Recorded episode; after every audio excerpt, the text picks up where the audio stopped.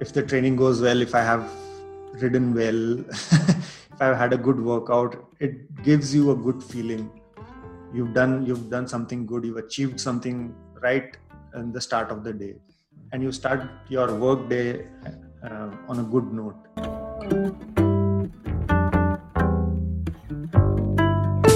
So he was hallucinating like he was he was saying that uh, he was thinking that we are going to a wedding he was he kept asking us like where is the wedding? I was like he's gone crazy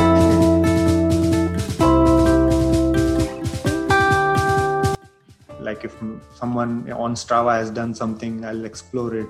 I used to waste a lot of time doing that during my work hours and that is not productive. I'm working so that i can write. So if, if you if you want to keep riding then you definitely work properly right. and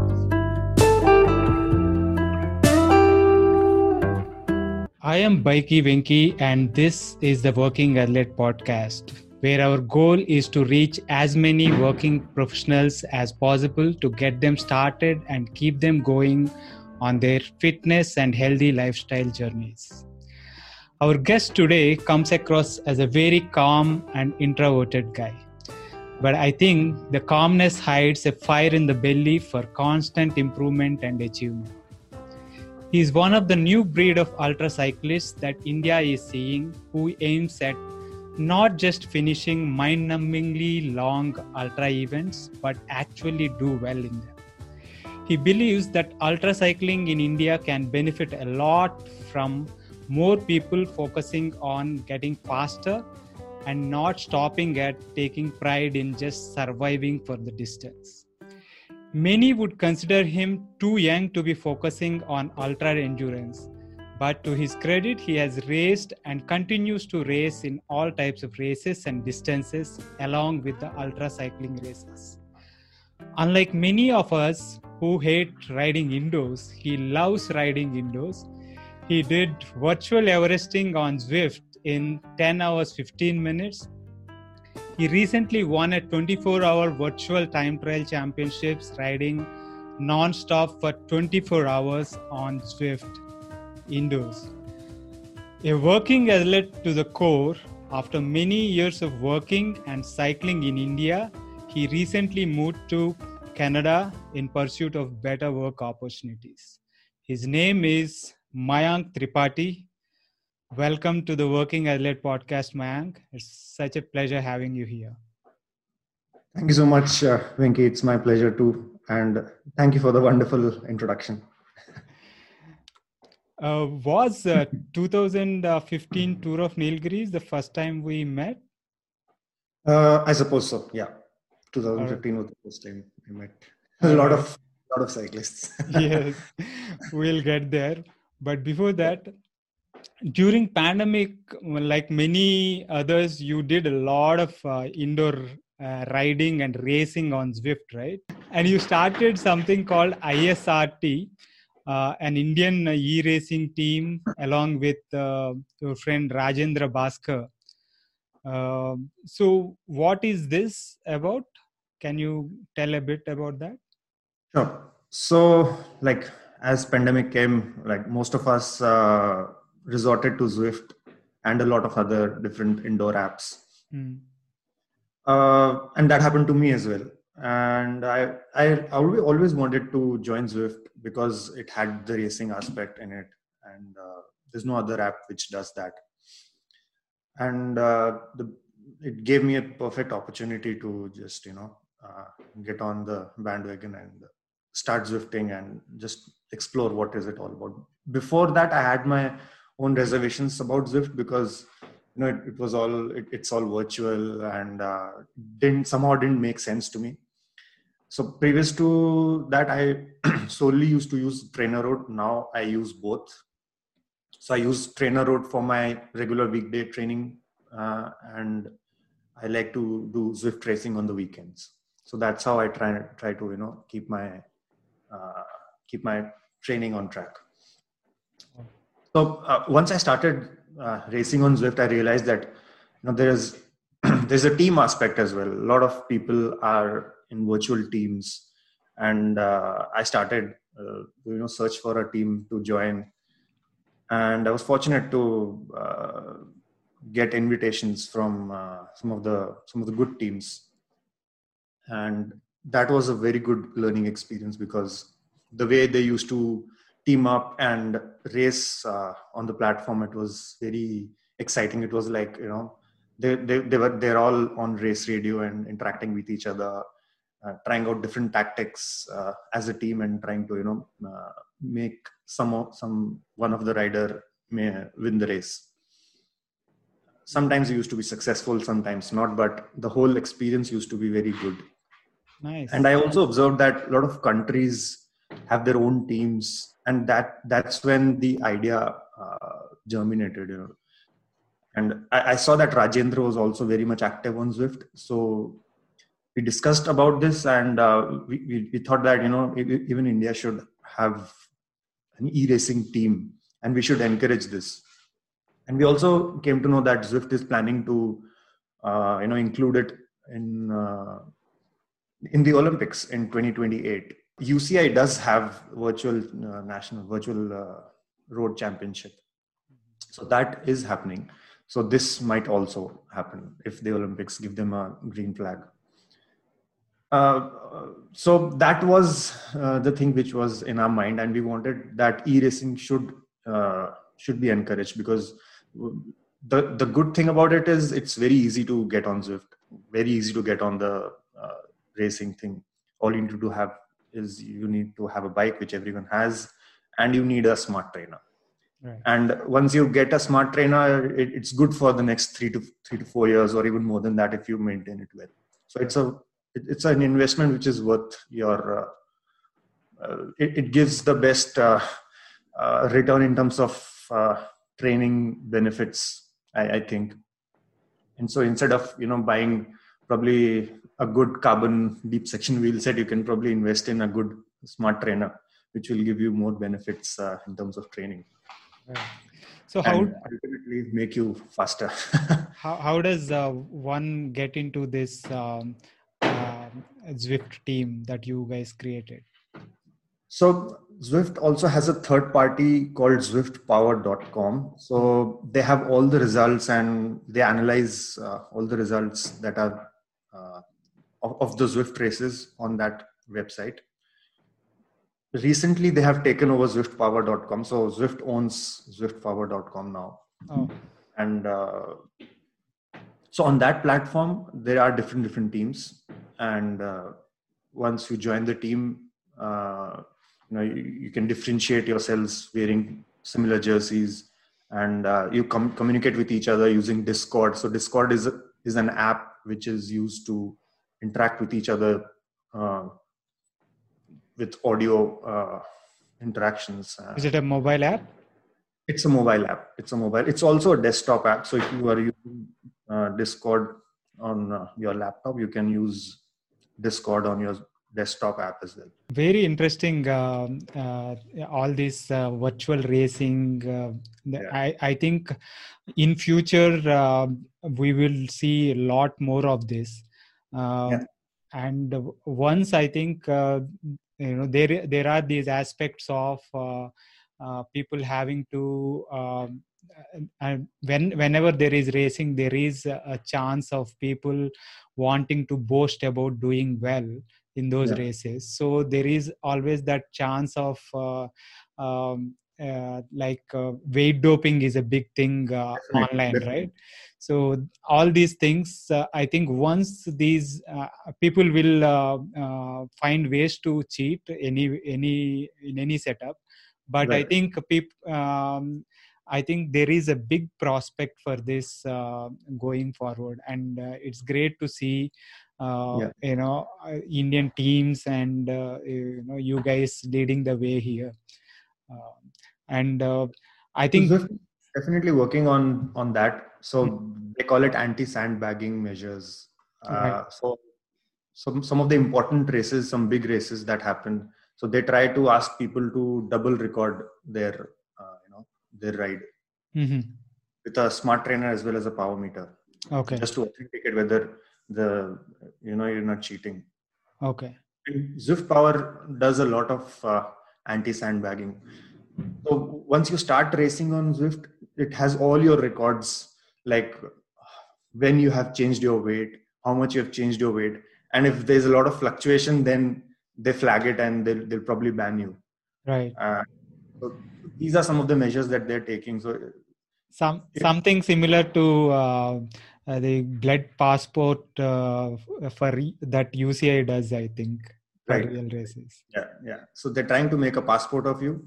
Right. They're trying to see when all you have changed your weight and how you've raised in the past. If you suddenly started performing extremely well, then again that's a red flag yeah. because you don't just get stronger uh, overnight. Correct, correct. They're trying to. Awesome, man. Uh, so I think people can uh, find the ISRT team uh, group on Facebook and they can join, right?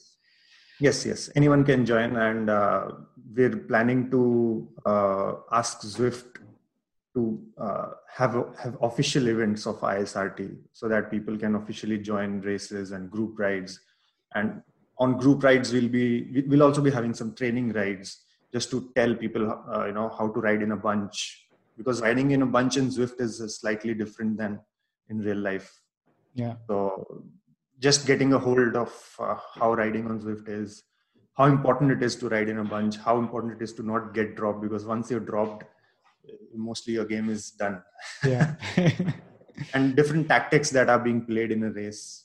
Uh, so we're just trying to get a community and start uh, start teaching or whatever you can say, start guiding people and awesome. encouraging them and also we'll be uh, we're trying to put up a calendar for 2021 mm-hmm. so every month we'll try to have at least one event okay. one fun race or something like that to you know get everyone excited and there are different categories a b c d based on their power uh, power to weight ratio right yeah so that everyone is excited you know if there's a c rider even he has something to mm-hmm. be excited about yeah. I think uh, something like uh, handicap racing is also quite yeah, possible yeah. right? In... yes yes.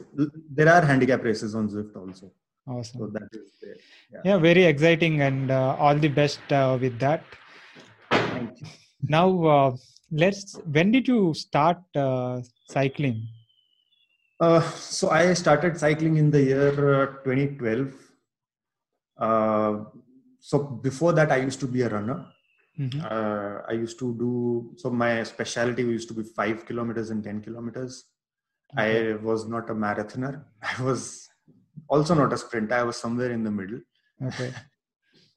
and uh, I had an accident because of which. Uh, so it involved my left knee because of which uh, it had a meniscus tear and ligament tear and all those things. Mm-hmm. After that, uh, I was advised not to run a lot and I also couldn't uh, do a lot of running. So 5Ks was still fine, but not more than that. And even that used to be painful.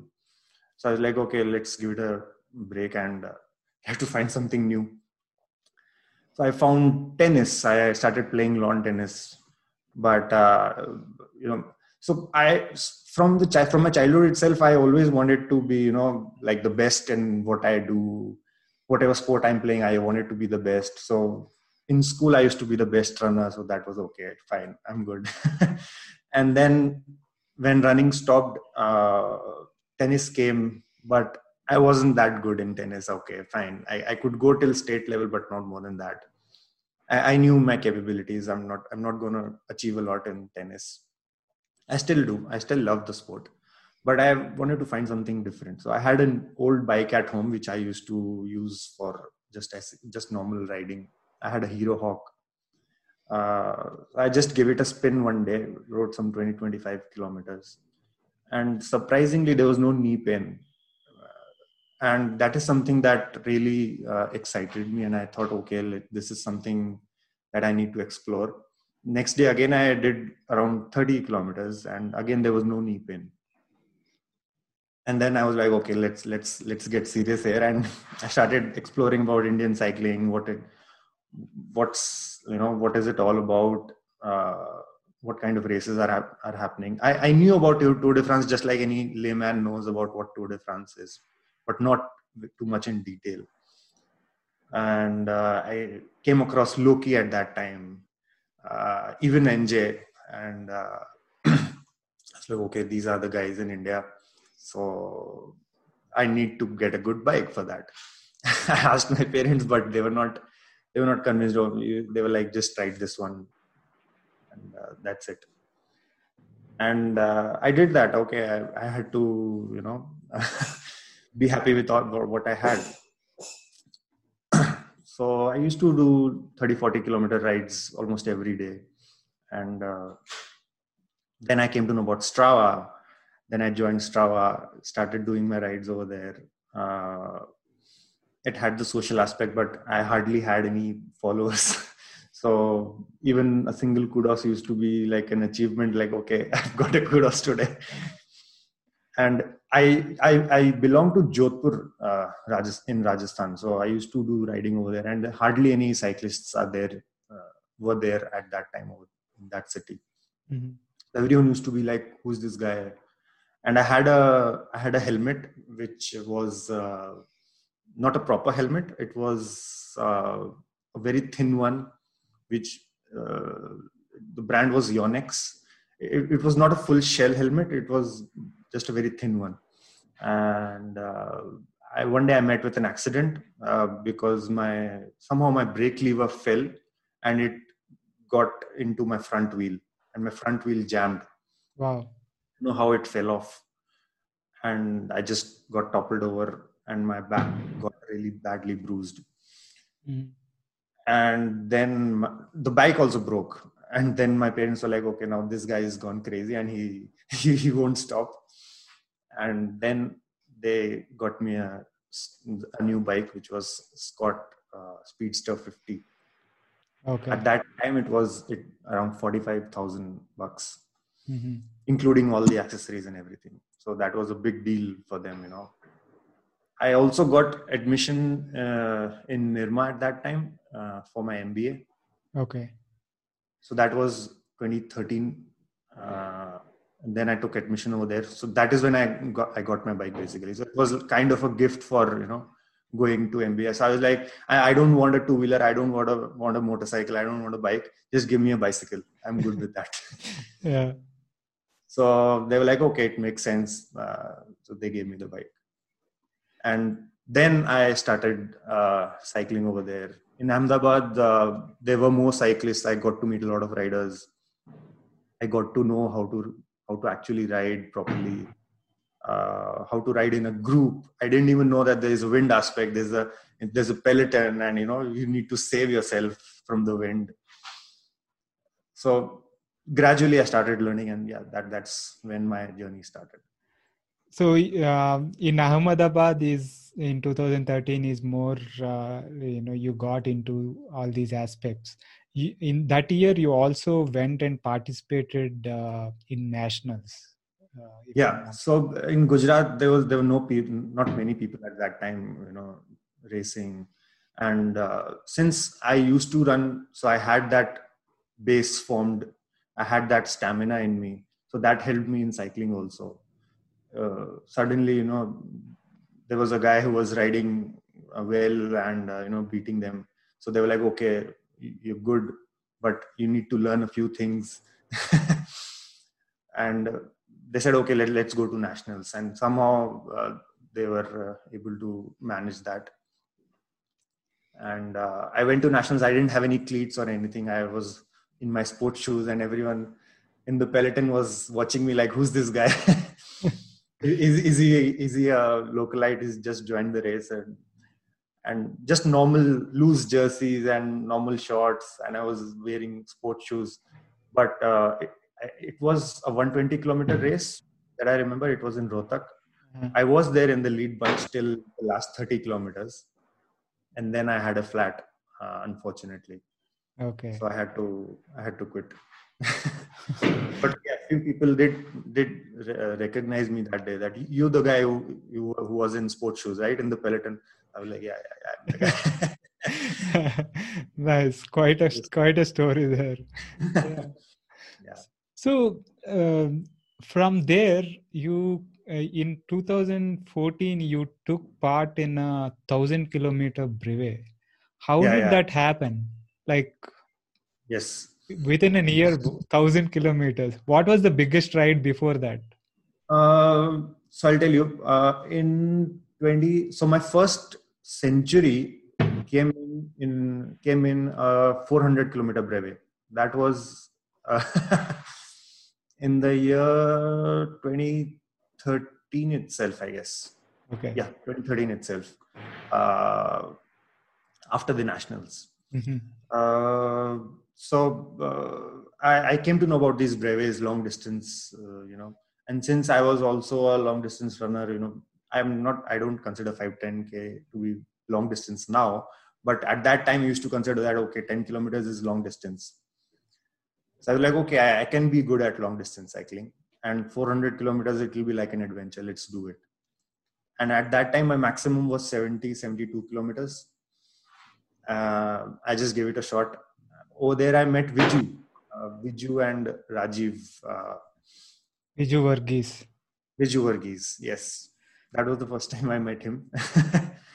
and uh, so it was in Delhi. I had to uh, go over there.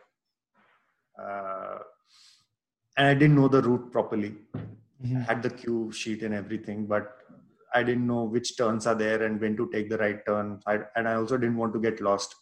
I had my bus uh, reservation, uh, and it was uh, it was it was like right after 20, 24 hours, I guess, from the start from the start time. I had the bus, so I had to make sure that I have to finish within 20 hours, so that I have four hours to you know take a bath, go to the hotel, and just rush to the bus depot. So I just had to finish it somehow in 20 hours.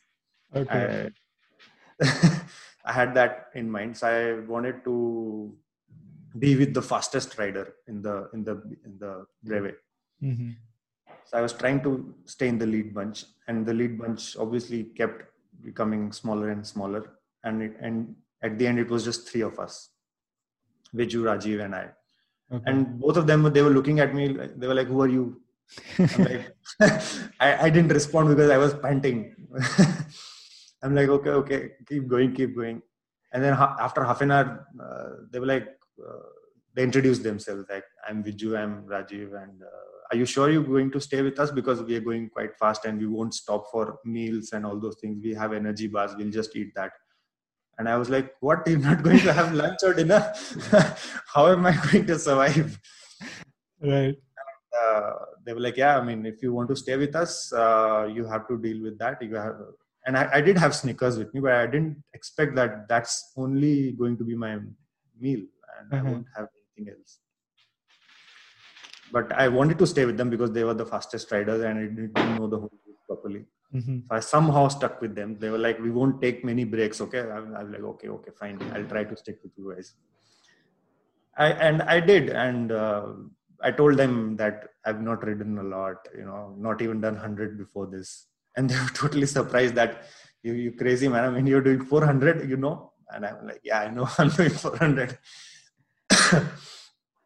uh, yeah, somehow time went by and uh, they also reduced their pace. Obviously, initially you have that adrenaline, you go fast, and then gradually you slow down. Mm-hmm.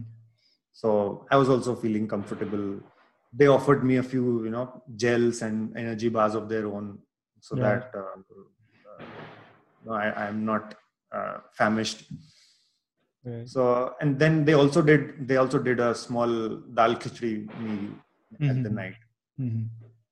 and we rode through the night and we ultimately you know in the morning it was like i was asking them that please come please come i have to bus to catch please don't sleep right because I used to sleep for uh, stop for tea or something they used to take a small five ten minute nap and i was like please guys i need to go. I'll miss my bus.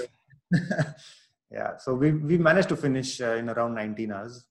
Uh, so i had enough time to awesome that's things up and go. So that was the first experience of long distance cycling and i was uh, in love with long distance and i thought that I, I have to you know think seriously about this and uh, do more of these rides. Obviously at that time you feel really bad uh, you think that i'm never going to do it. But later on when you look back to the ride and you see that you know how exciting it was and I, I wanted to do more longer rides, and that is when I came to know about this thousand kilometer ride, which was uh, from India Gate to Wagah border and back. Mm-hmm. And I haven't, I have not ever gone to Wagah border, so that was again an exciting thing for me. That I have not even gone to Punjab ever. So riding in Punjab, going to Wagah border was also an adventure. So Wagah border is uh, you know border uh, between India and Pakistan, right? India and Pakistan border, right? Right, where they um, do ceremony. Uh, there is a gate, and they do a yes. ceremonious. Um, yes, yes, yes. Uh, salute and all that. Yeah, I wanted to see that. I, although I couldn't because uh, I didn't have a lot of time. I just went there, did a meal, and turned back. Okay. So, um, how uh, were you able to so were were there gradual increases of distances uh, leading up to that uh, 1000 uh, brevet uh, no before that 400 was the only maximum distance i, I okay so after after 70 came 400 after 400 came 1000 quite a bit. And uh, you were able to complete it without uh, any issues that? Yeah yeah yeah. I was able to and you can say most of it like first 100 kilometers i was in a group and then i was all alone for the rest 900 kilometers. Oh. So i did i did most of it alone. Okay so not enough uh, riders to uh, give you yeah there were just seven riders and they were uh, one of them was ahead of me and the rest were behind. Okay. So i was just trying to catch the guy ahead of me but i could never catch him. Okay. And the guys who were behind me they could never catch me. So somehow i was the only guy riding on my own. How how old were you at that time? I was uh, 24 or 25 okay. Yeah, very young to be doing all those distances but uh, th- that's what got you uh, excited. Yeah. Yeah yeah, yeah.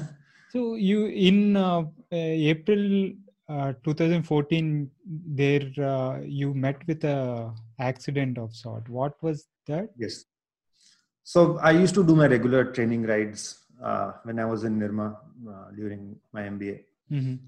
and just one day i i was doing my regular training ride and actually don't have the memory of how i had the crash mm. because i had a minor concussion uh, i also had a minor fracture on my skull so I don't actually till date I don't remember what actually happened. Hmm. But uh, looking at the bike, the aero bars were damaged, so it must have been you know related to I might have lost my balance or some vehicle must have struck me. Okay. But other than that, other than the aero bars, there was no damage to the bike, and the only damage was on me. okay. I lost my front two teeth, so if you see, my teeth are also. Uh, all fake okay okay so souvenirs from uh, a training ride yeah it was just a training ride and uh, i had a nose fracture i had a skull one and i lost my two teeth wow. So what something to do with my face. Okay. Were your uh, uh, what was your parents reaction uh, then? Were they worried that uh... yeah, yeah, they were they were they were like just quit quit this sport. It's very dangerous. Yeah. but uh, you know since i was not living with them i was i was a little far from them. So i had some independence of my own and i was like please leave me now. I mean you know i'm a grown up. I know what what's good for me and what's not. Right. and uh, i'll be more safe in the future you know. Okay. I'll try to be more safe on the road. I won't do anything like that uh, again. Right. So they're like okay fine. And and and then they know how what kind of a person i am because if i'm passionate about something i won't leave it. Right great Th- thankfully uh, good that uh, you know those incidents did not uh, deter you in yeah. in 2015 you uh, uh, is when i kind of first met you in tour of yeah. nilgiris what yes. uh, what got you interested in uh, uh, that so ahmedabad is again all flat right mm-hmm. there are no climbs and i had never done a climb in my life other than just doing flyovers so that was the only thing which attracted me towards nilgiris and i had never gone down south ever in my life. Mm-hmm. So I also wanted to explore that. I had a few friends who talked very well, talked very high about uh, TFN. That you know, it's a very good tour. It's mu- it's a must do uh, if you're a cyclist, and you know, uh, if you're trying to be good at the sport, you should definitely. This is something that happens in India, which is India should be proud of it. And uh, I was like, okay, fine, I'll do it. I signed up and uh, got the invitation because it's invitation based. Right. And uh, there I got to meet a lot of riders. Obviously, no one knew me. I knew just a few of uh, you guys. I knew you. I knew a few other riders as well. And the first time I did a climb was on day two. I also have a picture of that in my movie star jersey, and I was I just hated that. I was like, "What is this?" Initially, I obviously didn't like climbing uh, because I'm also like 70, 75 kgs and uh, slightly on the heavier side. Not very heavy, but slightly on the heavier side. So I didn't quite like the the whole concept of climbing it is also a shock to the system right? From a flyover yeah. to an actual climb. Yeah yeah yeah. So i got cramps uh, and i was like what is this? I, I didn't even know what is a cramp. What is happening to my calf muscles? There's some pain in this. And uh, it was horrible. So after you know after this segment people told me that you you you have a you've had a cramp. So you know drink some water take some electrolytes eat some food. And uh, you know you should be in a proper gear ratio. I i was grinding very you know profusely. Hardly i was having some 40 50 cadence. Now that i remember obviously i didn't know at that time what is cadence. Yeah.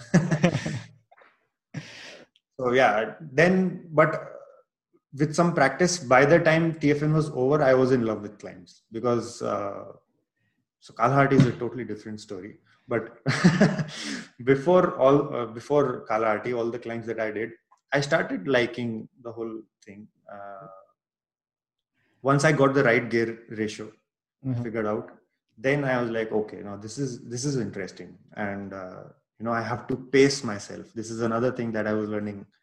So TFN was a, a big learning curve for me, and uh, I was a totally different cyclist after TFN.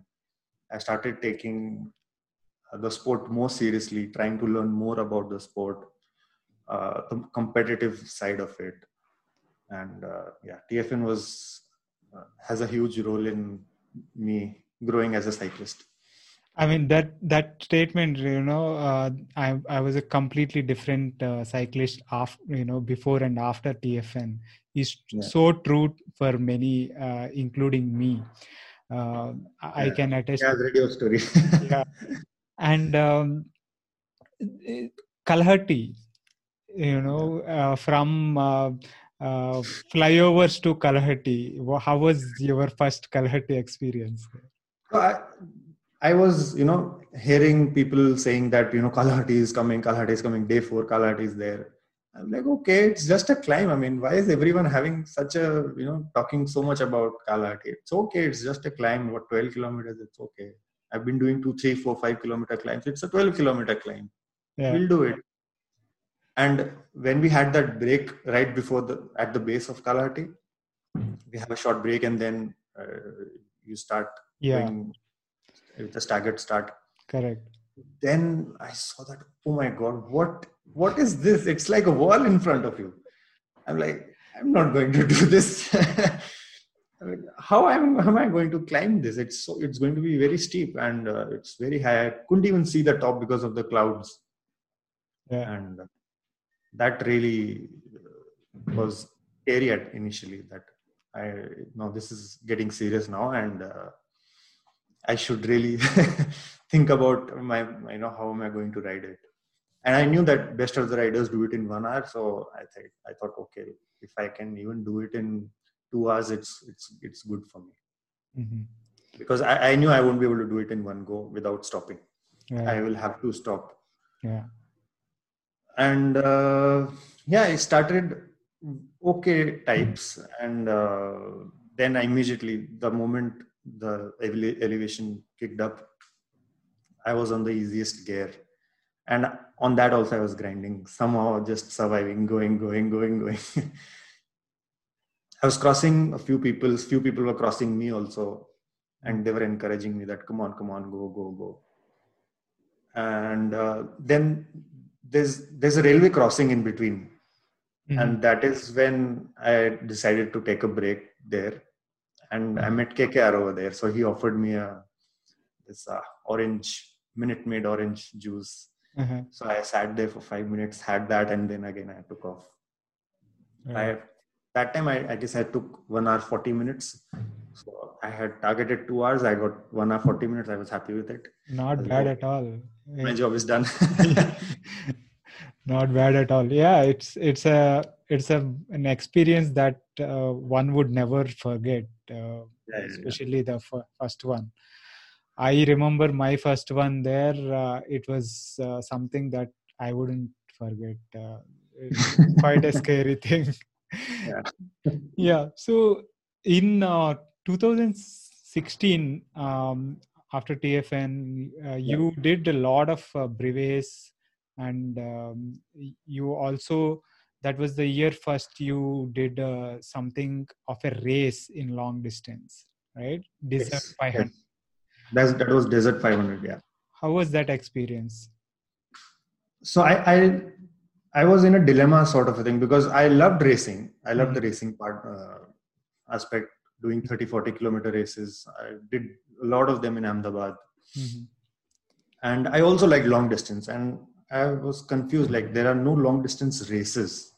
Right. And Desert 500 was the one, you know, uh, it was a long distance race mm. and it was also a RAAM qualifier i didn't know what RAAM is yeah. uh, it was a RAAM qualifier so then i came to know okay RAAM is something like you know it's, it's the hardest race or the longest toughest race in the world right. and this is a qualifier for it so i mean yeah let's do it. It's a long distance event. It's a race. So all uh, all boxes ticked. Uh, right. going to do it. No no planning in place. I didn't know anything about you know how to manage your crew. And then i came to know okay i need to have a crew for it. So i asked a few friends in ahmedabad that if they could crew me. Mm-hmm. they fortunately agreed to do that. Right.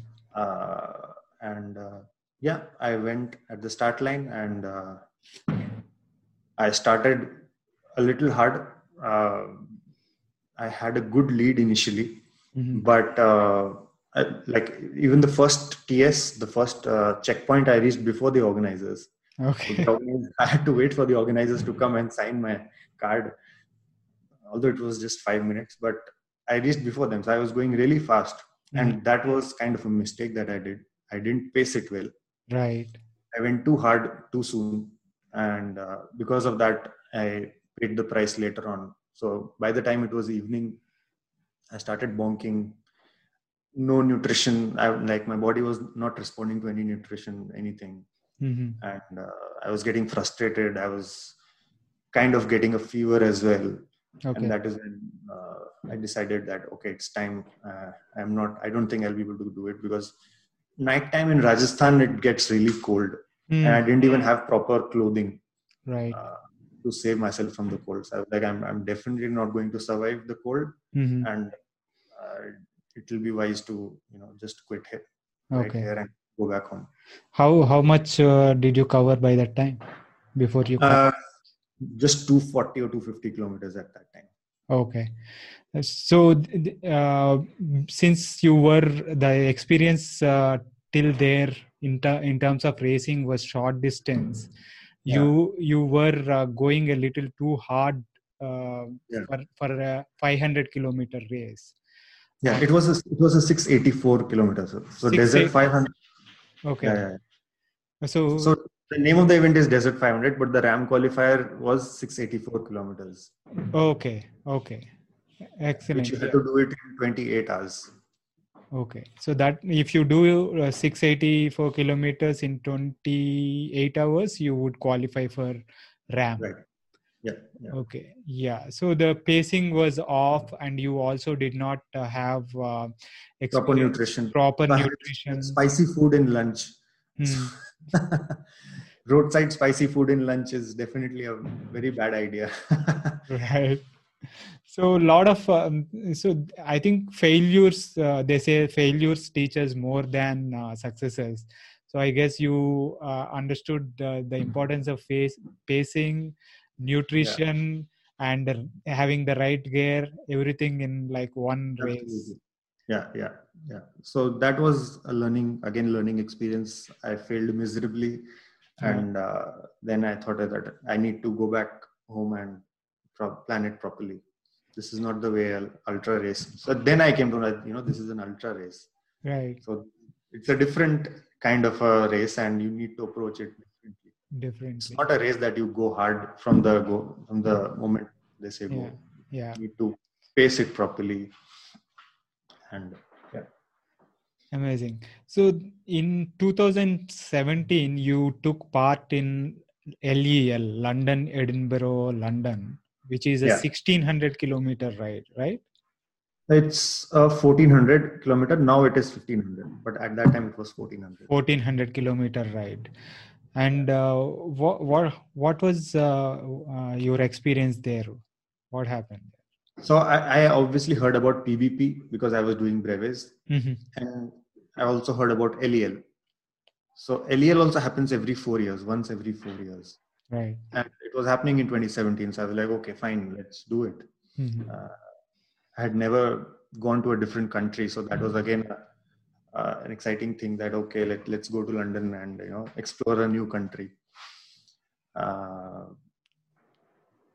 yeah, I went there. I also got a new bike. Uh, Track and Trail was uh, kind enough to offer me a bike for LEL. Mm-hmm. Uh, so they gave me a Ridley uh, Fenix SL. Okay. Uh, so yeah it was it was a brand new bike just a one month old bike that i took to lel mm-hmm. uh, the whole event was going quite well.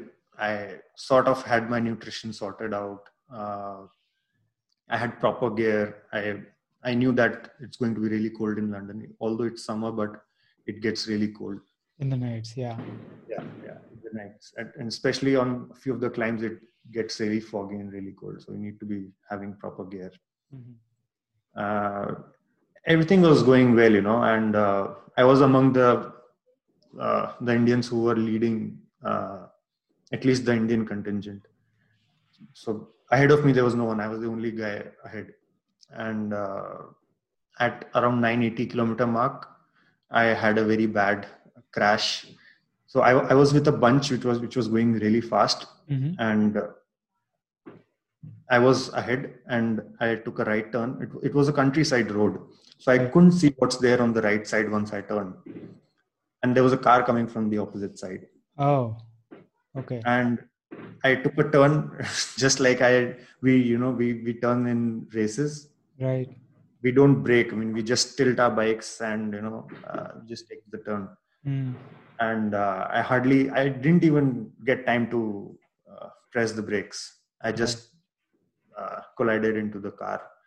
And uh, the windshield also broke and the bike also the bike wheel flew off in some farm. Wow, wow. and uh, i had a knee fracture very bad again the, the, same knee which was injured previously before i started cycling.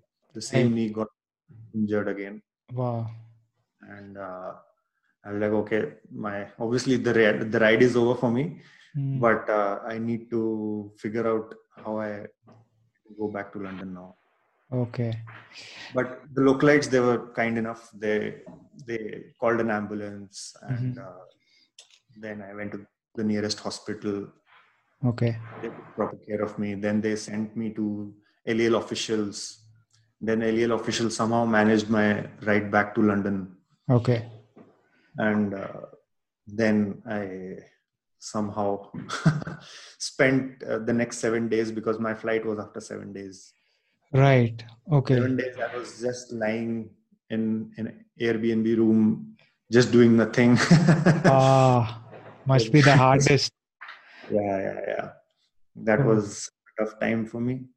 Uh, did you have the uh, the, uh, the fracture on the knee the surgery and all happened there or uh, yeah so i had the option of having the surgery there, but then I had to stay there for another three weeks. Okay. They allowed me to fly. Correct. Okay. After the surgery, mm-hmm. so I had to wait for seven days, not doing anything to right. the knee because uh, it had to be like it needed surgery. Right. I had to take care of it. So you got back and then got the surgery done and stuff. Yeah, yeah. Immediately, I guess after two days itself, I had the surgery.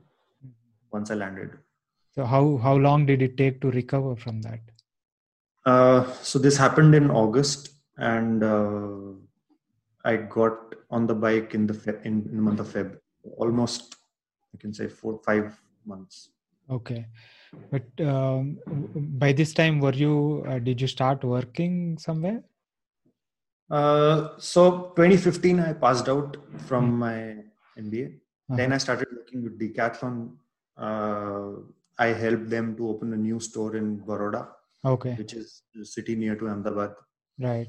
Uh, I helped them to uh, set up the whole cycling department, the B'Twin department over there. Mm-hmm.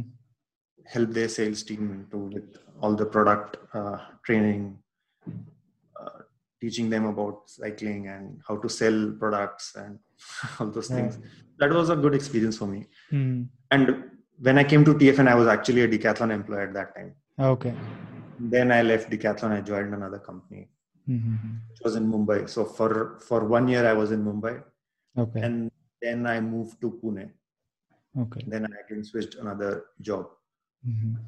So yeah, all this while I have I was working and. Okay. Uh, you, you were doing all these uh, rides while managing work and stuff. I used to utilize all my leaves for all these adventures right right so all all uh, you know uh, cyclists and runners i think uh, that's how that's what we do with all our leaves right these crazy events we sign up for yeah yeah so in 2018 um, so you got back uh, on the bike after that uh, fracture and stuff and you took part in uh, tour of glory right Yes.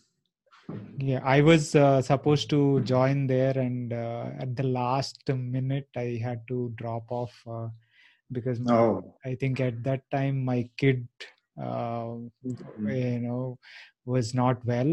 the last day, I had to say call off.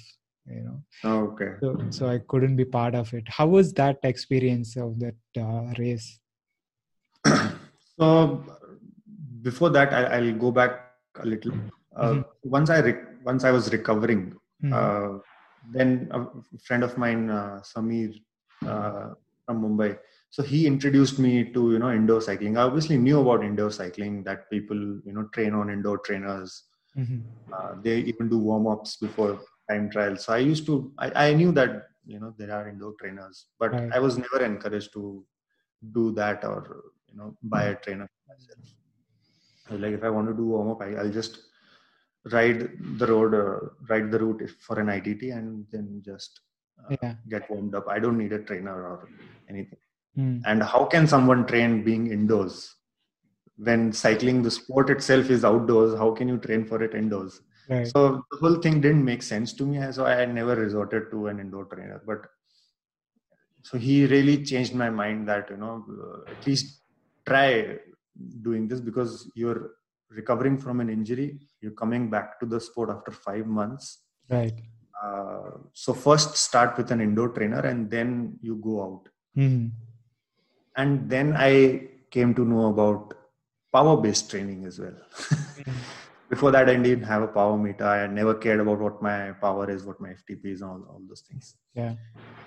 Introduced me to, to this app called TrainerRoad. And uh, he told me like you know, you know get a trainer which records your power as well because you you'll need that. Mm. i got a kinetic uh, road machine smart. Mm-hmm. uh, and uh, yeah i started doing TrainerRoad so he challenged me like if you can do this workout you're a good cyclist. I, I used to do that workout and then um, i used to tell him that i did it. And then you should okay now do this workout. And so in that ways you know he kept me engaged and uh, he kept challenging me. So i took it as a challenge that okay yeah i can do it. Mm. because I, I never used to consider indoor cycling as very challenging. Right and uh, I, I did think that you know even one hour or two hour one one and a half hours of indoor cycling used to be a lot for me. Yeah for for most people i think. Yeah yeah yeah. So it's like yeah it is uh, but it is also challenging and it is making you stronger and faster. So right. like yeah, it makes sense. So and i always took it as a challenge every time in riding indoors that you know it is making me stronger it is making me faster. So if you're going through the pain if you're going through disgust and all those things then go through it because this is what you need to go through to get better. Mm-hmm. and i i made up my mind that you know indoor cycling is not bad it is good. Right. And i always used to remind myself no it is good no it is good it is not bad it is good it is good. And it came to a point that i now like indoor indoor cycling and uh, training indoors. Yeah uh, so yeah that change of mind that psychological uh, training helped me. And uh, TrainerRoad app also has to get the credit for that because it really kept me engaged. So it has some in ride instructions that keep coming up. Yeah. So you read them and you keep getting motivated. And he exactly knows how you're feeling during the interval. Yeah. So he'll tell you that you know do these do these uh, cadence drills so that you feel good get Yeah. off the bike get off the saddle and Yeah. uh, do this do some back pedaling. Yeah. So It is- exactly how you're feeling. So it is a, it is a very good app uh, you know one of the first uh, few apps uh, that uh, got into the space. And it's Yeah. very very effective um, app for those who want to look at um, uh, and it had training plans. So yeah. I'm i'm a routine kind of a guy. So i love routines. Mm, I love to be in a routine and I don't mind the monotonous monotony of uh, a routine. And uh, following a training plan is like I used to follow it by heart religiously. I didn't even used to miss a single workout, a single interval. I used to do each and every one of them. And uh, that really helped me to become, you know, stronger. And then I started to target more and more races in a more structured way, uh, trying to get my peak performance at the time of the Mm, event. right. And that is how I planned for Tour of Glory. Okay, that that's ex- excellent uh, insight because you were coming back from uh, uh, uh, injury that kept you off uh, a horrible crash that kept you off the bike for f- five months and uh, got introduced to indoor cycling which is perfect for someone who is uh, uh, coming back from an injury or has an injury like uh, you know uh, if you uh, for people who break their clavicles and stuff which is a kind of a typical uh, cyclist injury they they immediately get onto a trainer and continue riding because they Sure. can.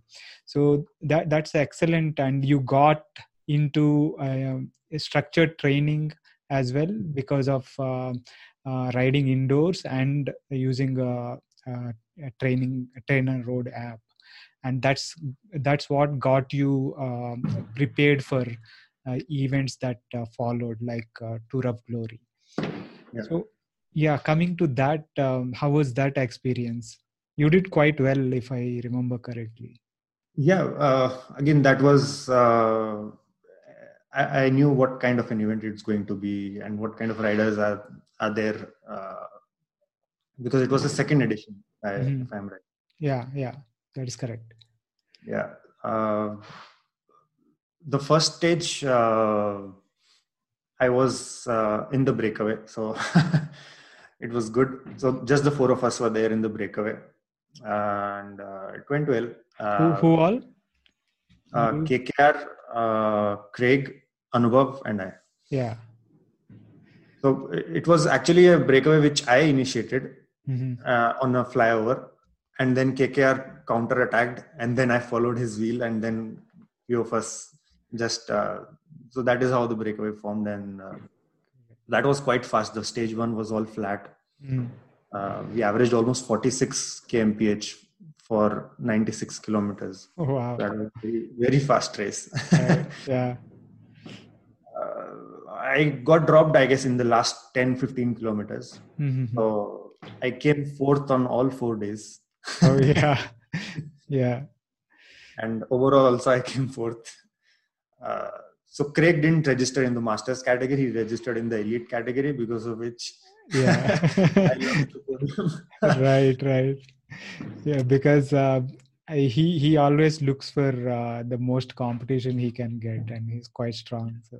Yeah, yeah, yeah yeah but uh, that that's uh, th- that's great uh, um, and you ha- you finished you started as fourth and you uh, retained that uh, through the uh, tour yeah yeah they, yeah. they were they were climbing itts also again kkr used to just fly off I was like, I don't know how am I going to challenge this guy. So I, let me just do my own race. yeah. yeah. And Right. So in uh, uh, 2019 seemed to be a kind of uh, another pivotal year for you in terms of um, uh, you took part in Ultra Spice race, uh, hundred uh, thousand kilometer race, and you yeah. Completed it in 54 hours 32 minutes and qualified for RAAM. How yeah. was that experience? so I would say that is one of the races that was uh, perfectly executed not perfectly executed but the best that i have done in terms of managing the crew managing my own ride managing my nutrition mm-hmm. and uh, again i'll have to go back a little a few months back yeah i dnf'd in the deccan cliffhanger uh, which was in 2018 november okay and i was training for deccan cliffhanger for the last six months so i had planned my peak uh, my peak performance to be in Deccan Cliffhanger. But uh, unfortunately, I started having knee issues towards the end. So I had to DNF at around 470 kilometer mark. Deccan Cliffhanger is 650 kilometer, right? Right. Okay. So around four, uh, six out of 650, around uh, 450 you 470. At 470, I had to DNF. Okay. Uh, I, like I was riding fine. I was in the second place at that time when I was mm. when I DNF'd. Right. So everything was going fine, but uh, my knees started to hurt really bad, and uh, sort of got swollen also. So I thought that you know I don't want to mess it up. Was it the same knee that you had? Uh, yes, yes, yes. it was the same knee. Oh, okay. Oh. So I don't know why it happened, but uh, I didn't want to take any risks. Yeah, that makes sense jeopardize my future races. Absolutely, yeah. So I took a call like it's okay. Right. And then that motivated me to, you know, now train for the Ultra Spice race. So initially I wanted to do 1750 mm-hmm. kilometer, but then I thought that it will be good to just do 1000 kilometers. Right. Because I'm DNFing in DNFing DNFing in 650 yeah. kilometers, right. and I'm aspiring to do 1750 so let's just let's first do 1000 and then think of the right. distances yeah and again uh, so during all this i also i was also doing this wssm series so it's a series of seven races that used to happen every month okay hmm. so it, it was suiting my training uh, program like my training plan perfectly. Like every four weeks i'm getting a race yeah. So three weeks i'm doing my normal uh, training block. One week i'm recovering and i'm doing the race after the fourth timing your uh, uh, race at the end of the rest week. Yeah yeah, yeah. so that was perfect. Mm-hmm. Uh, i did win one of the races right after the deccan cliffhanger okay so that was a that was a motivation booster right and then uh, I guess before that was before uh, right before between Deccan Cliffhanger and Ultra Spice race. Mm-hmm. I was also training for the Ultra Spice race. Right. Again, tried to get a, lo- a local, tried to uh, not the peak performance, but close to peak performance for the Ultra Spice. I didn't want to. I did lose some fitness mm-hmm. after after Deccan Cliffhanger, but I quickly uh, got back the power uh, in a month. Mm-hmm. And uh, in Ultra Spice, I was fortunate to get a very good crew. So definitely the credit goes to my crew because what happens in an ultra race is that you need to each and every time tell your crew that do this do this do this. The rider doesn't have to do that you know. If, if the rider is instructing crew members then it's like he's not able to concentrate his, you know, in his own race. Correct. the crew should be self-sufficient. They should be tell helping the riders not the rider should not be helping the crew. Just uh, before uh, we go on the ultra spice experience just a small thing uh, mm-hmm. did you had to uh, do anything to uh, take care of the knee in this uh, after no so i just took some rest few days rest and the swelling the, the, the, swelling actually went off uh, within 24 hours. Okay okay. It was just probably just soreness or uh, maybe i was just going a little hard. Right okay. Over overuse injury of some sorts yeah. Yeah yeah. Okay sorry let let's go ahead with the uh, yeah. ultra spice. So just to let you know so i still have those screws in my knee. Ah. After the surgery the in 2018 right okay. ALL crash. So mm-hmm. they inserted two screws inside. One of them is uh, a little superficial and one of them is too deep. Okay. but the one which is superficial that is some that is what causes the pain. Okay. So do uh, do they stay uh, like that forever or how is that? I, I, have the option of getting that the superficial one removed. Okay. Uh, but it will again need a minor surgery so i'm just avoiding that. Okay. I can get it done but i'll probably do it when i'm off the bike okay right. I, I didn't want to waste my you know my training and all. But uh, it is fine uh, staying in there. But it is fine. It is fine. Okay. i got it checked and uh, mm-hmm. uh, like it's okay. All if right. you want to get it removed we can remove it. But i was like no i'll i'll, I'll wait. It's okay. Okay, okay. good. Is it uh, like titanium? Yes. Right. Maybe makes you stronger uh... okay yeah we were talking about crew the importance of crew in um, ultra space yeah. yeah. so we had uh, six people in my crew mm-hmm. including my wife mm-hmm. and all rest of the five guys were all cyclists so mm-hmm. that also helped mm. they knew how you know how am i feeling how am i riding they knew me as a person they knew me as a rider mm. uh, they were all from pune i i was living in pune at that time right and my wife she knows very well about my nutrition uh, she knows what i need when i need what i like to eat what i like to drink mm-hmm. so she helped with my nutrition and the other guys they helped with uh, everything else like mechanical and uh, navigation motivating me, mm-hmm. planning how fast I go, how slow I go, whatever. Yeah. And I I did very I paced the uh, the race very well. I was I went uh, easy in the beginning and uh, kept on kept on maintaining that pace, not going too too hard, uh, not burning my matchsticks, and just making sure that you know I'm going easy. I'm enjoying the race. Mm-hmm. They're constantly interacting with me. Yeah. Talking with me and uh, you know encouraging me. So that was a plus. They were managing themselves on their own. I didn't have to tell them that you know do this, do this. I want that. I want this. Yeah. They were. They knew that you know this. I'm I'm doing a climb, so I need this. Mm-hmm. I'm going downhill, so I need this.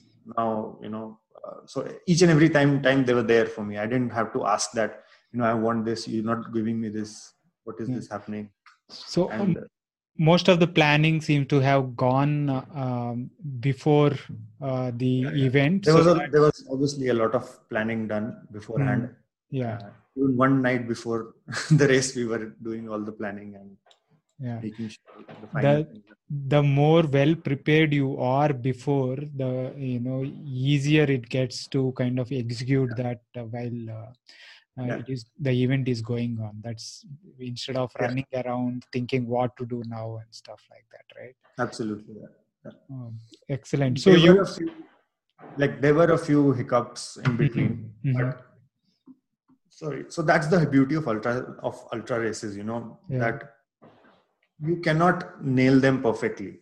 Yeah. Something will go wrong and you have to accept that. Right. Something will not happen the way you want it to happen. Yeah so i wanted to finish in like 48 hours and i was off my time a little mm-hmm. like after seven till 700 kilometers i was on the on my track mm-hmm. i wasn't losing time mm-hmm. but after 700 uh, it was night time and it was uh, this uh, Jog Falls descent was there. Uh-huh. uh-huh. And over there, uh, it was kind of cold and humid sort of a weather, which was very weird because I didn't know whether to wear my jacket or whether to get off it. Right. and I was obviously fatigued and uh, going downhill was very tricky because there were small stones on the road. So I had to be very cautious of them. Mm-hmm. And it was night time, so I couldn't see. Mm. So I lost my temper a little, and I was like, I was getting frustrated on them, on the crew that you know, some something I was just just abusing them. They, you're not helping me, and uh, something is happening, and I'm I, I don't want to ride. And then they scolded me that you you better you know not uh, do this, do these mm. tantrums, and just just ride properly. Yeah. If you want something, just tell us. We'll give you uh-huh. but do these tantrums right and uh, yeah i took some rest at that time and uh, so there i lost some time because of which i couldn't do it in my targeted time mm-hmm. but that's okay i mean uh, things happen right. you cannot you have to accept accept that yeah. and maybe for the next race you can you can you know uh, may think to do things better in a better way correct correct yeah so the uh, uh, talking of tantrums uh, during the event it's it is uh, something that is apparently very common uh, for uh, these ultra events because yeah. you yeah. you you are so in deep uh, in your own thoughts and you you're exhausted and it it is it can get really really dark right? So yeah. that's uh, that's why uh, uh, people say uh, there is a saying that uh, uh, you should not have friends in your crew because you might you might lose that friendship. So that that that can you know that makes sense right? Right right. No but they were really they were really nice uh, and they made sure that they don't go too far in scolding me. yeah. But uh, they managed that. Sure that I, I, don't quit. And yeah. although I never wanted to quit, but uh, I just wanted to stop every now and then. And they were like, "Why are you stopping every now and then? If you want a break, just take a break, hmm. and then we'll continue riding. Right. But don't just stop every one or two kilometers." Right. And I was doing that. Mm-hmm. Uh, that's that's very important to uh, for the crew to keep track of what's happening with you and uh, you know kind of instruct you in the right direction and put you back on path so that uh, you know team the whole team uh, achieves the objective yeah. at the end of the day. The ultra spice route also goes through chikmagalur so that is the tour of glory right. route. Right. So that was again that was a good thing. I mean uh-huh. I, I knew the climb. Right. Yeah. Chikmagalur yeah. So i'm very i was very confident of it. And uh, they were totally surprised. I mean they were like are, are you sure you want to ride at this pace? Yeah. i'm like i know i've got this.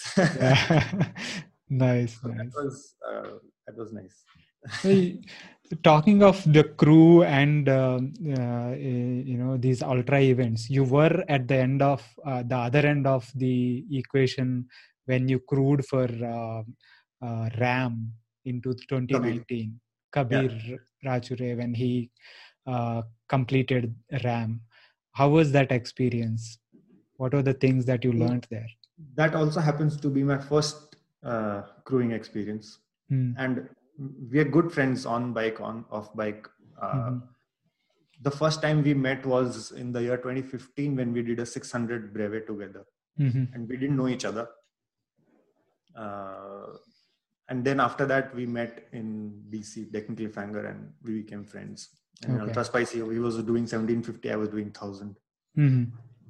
so yeah we became friends and he he knew that you know i am i'm uh, doing structured training and all those things mm. and he needed someone to guide him Mhm. and uh, help him during RAAM and he wanted a member who was a cyclist because in his crew there was there were there was no cyclist right and uh, I I was also a cyclist. I was also an ultra racer. Mhm. So I know how an ultra rider thinks during the race.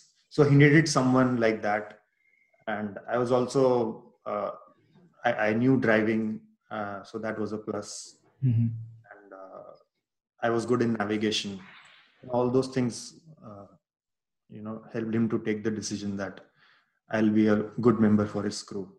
Okay So RAAM, uh, that was uh, a totally different experience, and uh, hats off to Kabir. I mean, I I don't think how how he did that uh, because it is the toughest race, but I got to know that it really is the toughest race when I got to experience it and see how people do it. Mm.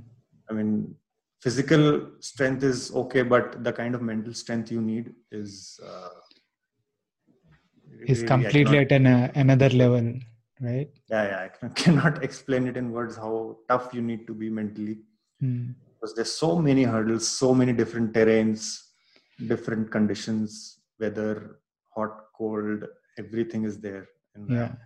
From one side uh, from one side of the uh, america to the uh, one coast of america to the other coast so Yeah. you, obviously you are uh, uh, going through a lot of different terrain a lot of different climatic conditions Yeah, and you are uh, encountering them in different uh, times of the day and uh, l- so many different uh, factors uh, come into the picture yeah.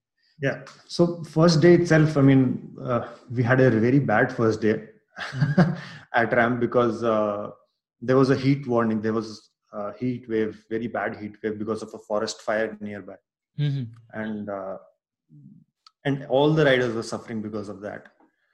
And even Kabir was he even got cramps right on day one Wow. uh, because of uh, extreme heat. Mm. and the heat in in US is very dry heat, very different heat uh, as compared to what we have in India. Mm. Probably because it has more UV rays uh, than in India. Mm. So even like 40 degrees is really hot, really hot in US. Yeah. And uh, he even got a bee. A, a bee bit him. So and he didn't tell us about it because he didn't want us to get worried about him. Okay. and you know everything wasn't going well. Mm. like day one wasn't good. But the way he recovered uh, was really commendable. The way that night went uh, hats off to him. He survived the night. And then day two was again difficult because it was in going to arizona. And arizona is the hottest place in us Mm. the maximum temperature we saw was 57 degrees which was which My was God. really really good and average was 54 for the day Oh my God. the day was, yeah when average is 54 i mean we weren't even able to stand on the road at one place Crazy. we had to, we had to keep moving because it was so hot uh, The ground heat would be radiating from the uh, tarmac as well. yeah yeah yeah the road was uh, burning and uh, i mean how do i don't know how he was riding but yeah initial days were tough and once you do 3 to 4 days then you kind of get into a rhythm Mm. you also get into the plains Right. most of the climbing is done in the first 3 to 4 days when you are also after arizona you go into colorado Mm. which is again a lot of a lot of mountains Right. you also see the highest point in in which is the Wolf Creek Pass. hmm So there's some oxygen shortage also over there. Right. you get to experience all the things, Yeah. and then you come down to the plains in Kansas, Mm. where your enemy is the wind. So you Yeah. get headwind, tailwind, crosswinds, all type of winds you're getting. Right. different time of the day different winds different direction of winds correct so yeah i mean uh, we were just making sure that uh, he's in the best shape he's getting what he wanted. And uh, we don't do anything which jeopardizes his race. Because even if crew does some violation of uh, rules then he gets penalized. Right yeah. Mm. you know if uh, if the car if, if, the crew car is not going off the shoulder properly mm. the rider gets penalized. Even so even for small small mistakes if the crew is not wearing the uh, the reflective vest properly uh. the crew the rider gets penalized uh. so what what were the uh, kind of challenges that you guys faced as crew members there so there were times when we didn't know i mean how to motivate this guy what to do i mean what to talk with him what what to do like 12 days is a long time long time yeah. Sometimes he used to feel sleepy and managing his sleep managing his food. So we had three cars we had mm. one rv mm. and two other cars. And we had two shifts. Right. and i was in the night shift mm. and the other team was in the day shift. So we had to make sure that he's going through the night properly and uh, yeah i mean if he needed something which is not available at the night time that used to be a challenge. Right. And how should we tell him that we don't have it? Because if we tell him we don't have it then he obviously won't won't feel good. Yeah. We either distract him with something or we give him something else which he likes or we just try to sort try to source it mm, yeah.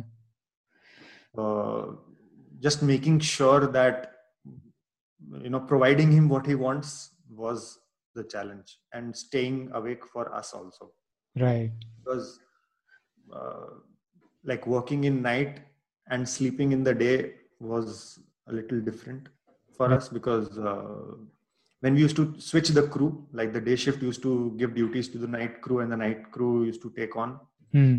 uh, so we used to be in a hotel trying to sleep so right. that we are up for the night. Yeah. If you're not feeling sleepy you're going to suffer at the night. Yeah. So it was a race for us also. It was like 12 days of uh, race for us as well.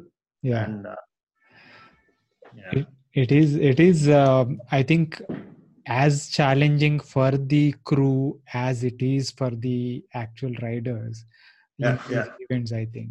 And yeah it used to feel sleepy even during driving mm. uh, during the nights.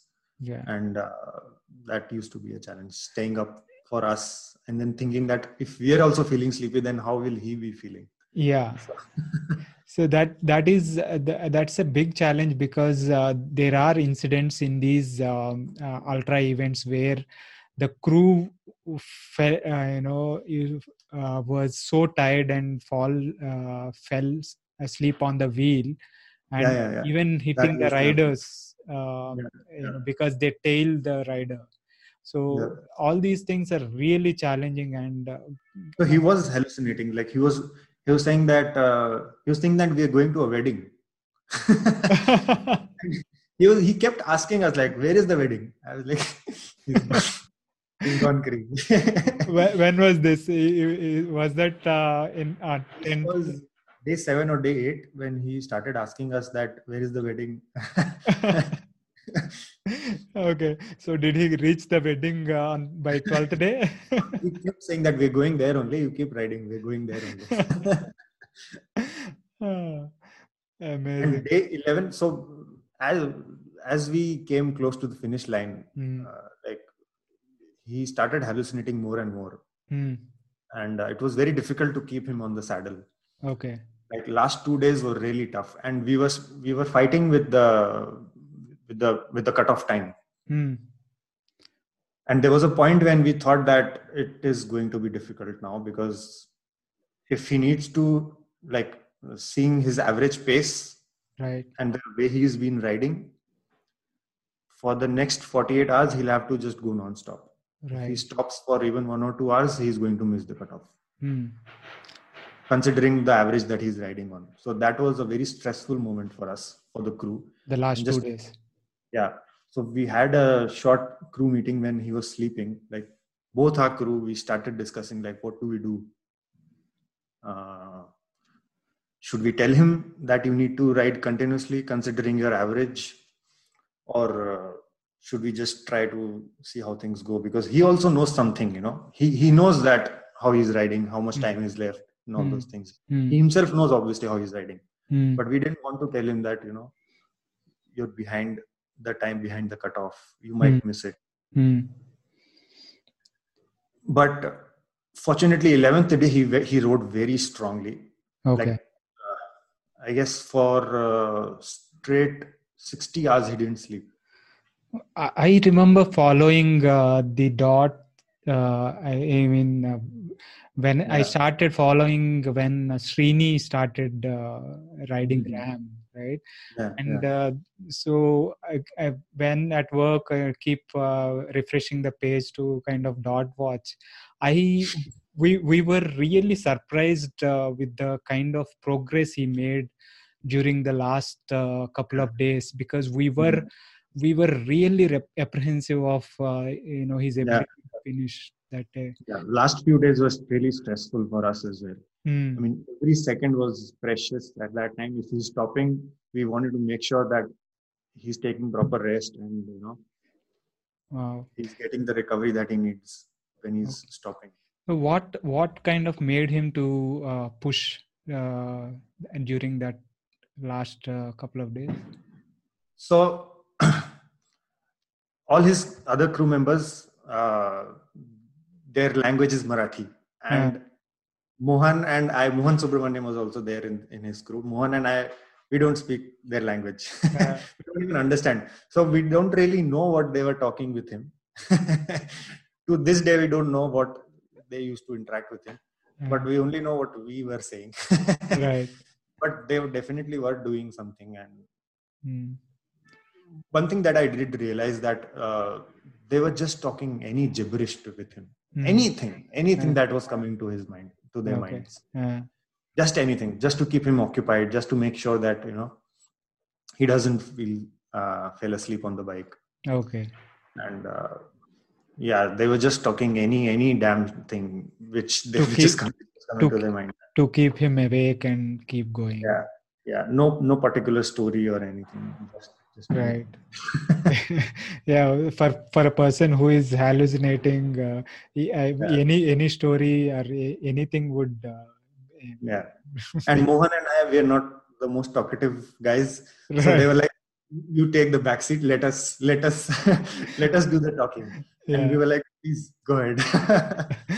Good good. So i my job was mostly to uh, tell him uh, about his ride like how fast he's riding pacing and uh, so there are 52 uh, segments mm. for the whole uh, RAAM right you do different checkpoints mm. so the moment he used to reach a checkpoint i used to tell him that next checkpoint you need to do it in this much time mm-hmm. yeah. and uh, then he used to do his own race after that okay. and in between also every one or two hours i used to tell him that you're on track you know if there's a climb coming ahead, I used to tell him that there's a climb coming ahead. So if you want something, tell us. Uh, we'll help you with that. Okay. So that was mostly my role, uh, making sure that uh, he knows his time and uh, what what is coming up and all that. What's coming ahead? Yeah. Nice. Excellent. How that that must have been uh, an amazing experience finally seeing him yeah. crossing the line in time and stuff one thing that really helped uh, him get some pace on day 4 or day 5 was that until day 4 or day 5 he was just riding on the smaller ring mm-hmm. he, he didn't come on the big ring mm. so that uh, you know he's he's not fatigued a lot right and when he was in the plains uh, he was not getting a lot of speed then i told him that try the big ring now. It's time for the big ring because mm. you're in the flats. You don't. You're not getting any climbs. Yeah. And that immediately increased his average pace, and he was also not getting tired. So that was so. These kind of things uh, only a cyclist crew can tell yeah, you, you know. definitely, definitely. Awesome. Well done uh, to the entire team there. Yeah, yeah, yeah. So finally, he finished one hour seventeen minutes before the cutoff. great, great. So he he was the kind of third Indian uh, to successfully finish by then, right? Yeah, yeah.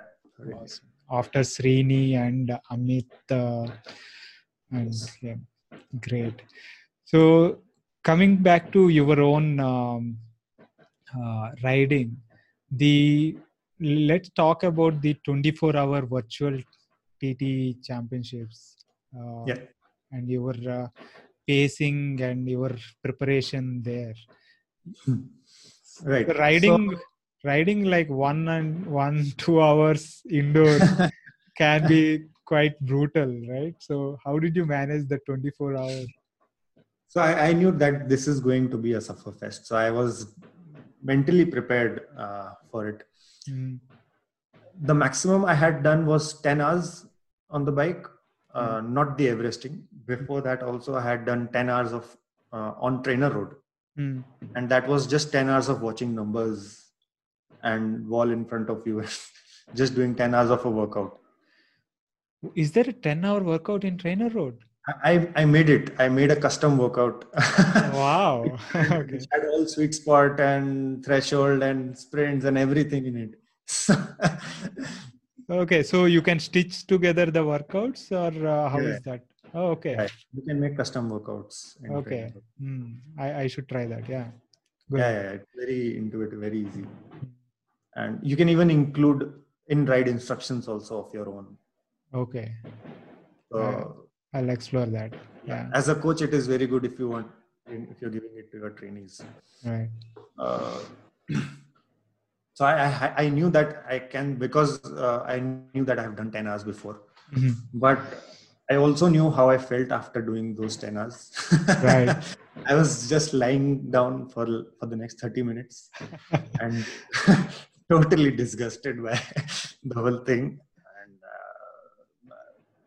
Uh, when I did 10 hours, it was uh, in 2018 or 2019. Mm. Okay. When I joined TrainerRoad after. Mm. in Feb, I joined uh, in the month in the same year in 2018. September, I did 10 hours. okay and i decided i'm never going to do this again so this was a crazy thing that i did i even posted it on the TrainerRoad uh, podcast. Uh, there's a Facebook group. Right. Yeah. TrainerRoad athletes. I hmm. posted mm. it over there. Mm. I even got a reply from TrainerRoad uh, admin yeah. that you're crazy. yeah. So I decided I'm never going to do this. Yeah. But things change obviously. Uh, I the next long indoor ride I did was the Everesting, the mm-hmm. virtual Everesting on Alpe d'Huez Zwift yeah so that was during, pandemic yeah yeah hmm. this was uh what june june i guess right this year hmm. uh, so i had my strategy clear and uh, i had targeted around uh, 11 hours for it mm-hmm. i knew kavi did it in 12 12 and a half hours so i wanted to do obviously do some better time Everesting, yeah. Yeah. So I, I thought, okay, let's target 11 hours. I knew that uh, I had to do six and a half or seven and a half or whatever, seven and a half uh, uh, repeats of the climb. Correct. To and, complete 8,800. Uh, yeah. Okay. Yeah. yeah. And I knew what power I need to stay on. Mm-hmm. So I did a lot of Recce on ADZ mm. uh, Alpe d'Huez mm. uh, on different wattages that I had targeted. So I did it on 220, 240, 230, all, mm. all different wattages that I had planned to do. Mm. And I knew if I'm doing it at 240, I'm getting this much time. If right. at 230, I'm getting this much time. So I could easily, you know, plan the whole uh, ride. Mm. And I knew I'm, I'm 11 hours is like the safe timing for me. I, right. I could easily do it in 10 hours 45 minutes. Yeah. So in my mind, I was targeting 10 hours 45. but on paper my target was 11 hours right and yeah i started it uh, things went well i was feeling good so i thought okay let's notch it up mm. let's let's uh, go a little hard because i was feeling good mm. and i managed to do it in a much better time right and then uh, yeah i came to i was actually preparing for local RAAM qualifier in canada here uh, which is Defi bonville It's a 800 kilometer RAAM qualifier. I was actually preparing for that, which was happening in September. Okay. And then you know, pandemic happened and everything. So I was like, okay, it won't be a good idea to go for it. It did happen, but okay. I didn't. Hmm. It was also in a different city. I had to travel a lot for it. So right. Okay, let's just give up. Uh, and there's a 24 hour event right that you know i can do it right in my home. Yeah. So i thought okay let's do it. Yeah.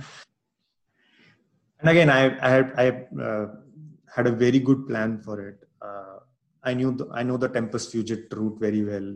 Right. I did the same thing that i did with in everesting. I did uh, the tempus fugit route at different wattages just to see how much time am i taking. Right. And i knew uh, that I will be able to do around 800 kilometers. Mm-hmm. So 802 was my target uh, okay. for the race. And ultimately, I managed to do around 772.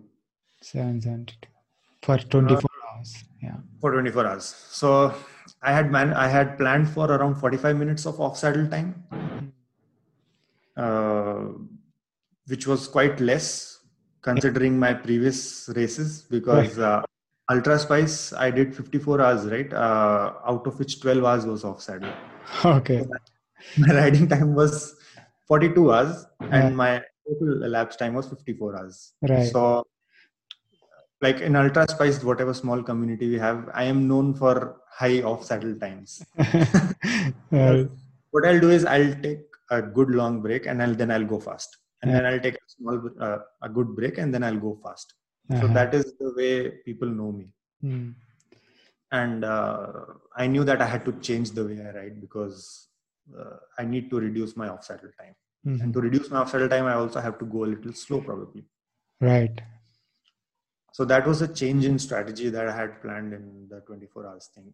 Mm-hmm. Uh, 45 minutes was really was really less for me initially that I had thought mm-hmm. because itself is very stressful and uh, very mind numbing yeah. Initial uh, six hours uh, the, and another interesting thing thing that i did was i made sure that every three hours i'm getting something new to eat. Okay. So my wife made sure that you know something new is coming up every three hours. So i was always looking forward to the next three hour block that I'm right. going to get new to it. Yeah. So that kept me going mentally. So you kind of broke down broke that down into smaller chunks of three hours. Eight, eight different chunks of three hours. Mm. Yeah. So and when I used to get that meal or something to eat, I used to keep eating it for the next one or two hours. Mm-hmm. Like if I'm getting a watermelon, I won't eat it at once. Yeah. I'll delay it i'll eat some and after i'll eat some again after half an hour. So yeah. that's the luxury you get when you're riding indoors right. Right that yeah. you can have a lot of food around you. Yeah. you can keep it. You don't need to ha- keep your hands on the handlebar. You can take a rest and keep pedaling. So yeah. yeah you can control the environment around you. You can control how cool it is how hot it is. So that is the luxury you have and i made sure to take the full advantage of it Right. I made sure that I'm properly cooled. I'm not sweating a lot, mm. and uh, I have all the things that I need around me. Mm. Uh, I just had my wife as crewing me, right. so I, I knew that she'll be sleeping as, as well. So I, when she's sleeping, I have enough resources for me. I have enough water. I have ele- enough electrolytes. Right. I made sure of that as well. Uh, I had planned my first break after six hours so every six hours, I had planned for a break, uh, 10 minutes, mm-hmm. 10, 15 minutes, and that is how it was building up to 45 minutes. Uh, first six hours, I was feeling perfectly fine. I mean, it was it was like i'm just i've just ridden one or two hours right i was totally fresh so i was like I, I don't i don't think i need a break and if i take a break then kabir or someone else will overtake me so in Right. right uh, when when we started i took a lead Mhm. kabir knew that uh, i'm going to slow down. Yeah. And you others knew that i'm going to slow down. I'm going to take a long break. And then they will get the opportunity to overtake me. Yeah. So they were like they were also okay that okay let him go let him go ahead. Right. And I, I knew that they're also thinking the same thing. Yeah you you can see each other uh, in in the game the zwift Yeah, right? yeah. yeah, you can see how far they are. Yeah. And it uh, also after- gives you the uh, distance between each of you and all that ready. Even the distance and also the time. Right. Okay. So after six hours i was five minutes ahead of kabir. Okay, okay. which is not a lot Hmm. but uh, it can easily disappear if you take a break. Yeah. Because then your speed goes to zero. You're not Right. moving. The other guy is moving and he'll he'll you know overtake you in no time. Yeah so i thought okay let's not take a break Hmm. and he what was happening is was that he was taking very small small breaks maybe p breaks or something Hmm. every 3 to 4 hours not even 3 to 4 every 2 hours or 1 or 2 hours he was every now and then he was stopping Mhm. and i was gaining on him slowly and gradually i was gaining on him just because he was taking a break right not because i was going fast just because he was taking a break i used to take take a lead on him Hmm. And that kind of gave me a psychological boost. And uh, i thought okay let's not stop and give him a shock. Mhm. Let- let's give others a shock that he's not stopping. Right. Right. And till 8 hours i was feeling perfectly fine. And then something came in my mind that maybe i'm overexerting. Let's not you know uh, take a chance. Let, let's not become a hero and uh, do it. Yeah. do this kind of thing yeah and let's take a small break Hmm. I got off the bike deliberately. I got off the bike. I wasn't feeling like taking a break after eight hours. Uh, just roamed around in the hall. Uh, it was night time. My wife she was sleeping, and I was just staring at the screen. And I thought, what am I doing? Let's just ride. yeah Uh, yeah, I lost three minutes in that. yeah. not doing anything just got off the bike took a sip and my legs were fine. I was just feeling my quads and calves. Everything was fine. I'm Yeah. good. Hmm. just stretched a little and just got off the bike got on the bike again. Okay. And i thought okay let, let's not stop now and keep going keep going keep going. My next break was at 12 hours. Again i didn't stop at 12 hours. Uh, and now people were, were realizing that this guy is not stopping. Something is wrong. And kept asking me like so we were all interacting with each other uh, and the on- chat and stuff. We used discord during that uh, Okay. the discord app yeah. Discord and also whatsapp zoom call was also there which was continuously monitoring us. Okay. Uh, so we were interacting that how is everyone doing. So he was teasing me that where when are you going to stop? And are you going to sleep because i'm also known to sleep a lot right take long sleep breaks, nap, small naps, uh, Yeah. long naps. uh, but I didn't stop. So after 15 hours, another thought came in my mind that let me go and take a shower. okay Let me change my clothes because I was seeing I was all salty. My shorts were all white of Right. salt, right and I was I was squeaking. My shorts were squeaking because of the sweat, Yeah. and uh, I thought let let's just change my shorts. hmm why not change my shorts? Let's take a shower. right I immediately got off the bike Hmm. uh, without telling anyone that I'm taking a and uh, quickly, I took a nine minute shower. That was the only thing. Uh, Hmm. That was the only break. And then I decided that okay, now I am not stopping till 24 hours, and Yeah. I'll just continuously ride. Hmm. And yeah, that's what I did. So my total of saddle time was 13, 13 minutes something. amazing amazing so what was the uh, kind of power you were maintaining uh, throughout uh, the Uh, my at the end, my average power was 150 watts. right for 24 hours so 2 point uh, something watts per kg. Yeah yeah 2 point something. Yeah that's pretty reasonable and that's uh, perfectly paced for a 24 hour yeah. Uh, thing. So i had targeted in terms of intensity factor uh, obviously uh, yeah. I targeted for 0.55 yeah. And ultimately achieved 0.52 something uh, you know something we call it uh, all day pace right yeah. and that is precisely what you need for an all day event. Yeah. That is the active recovery thing now 0.55 yeah. is like active recovery. So yeah. yeah i managed to do 0.52 and another thing was that after 12 hours you know there was no competition. And it was kind of getting clear that i was too ahead. Right? mm-hmm. i was after 12 hours i was like 15 20 minutes ahead of kabir. Mm-hmm.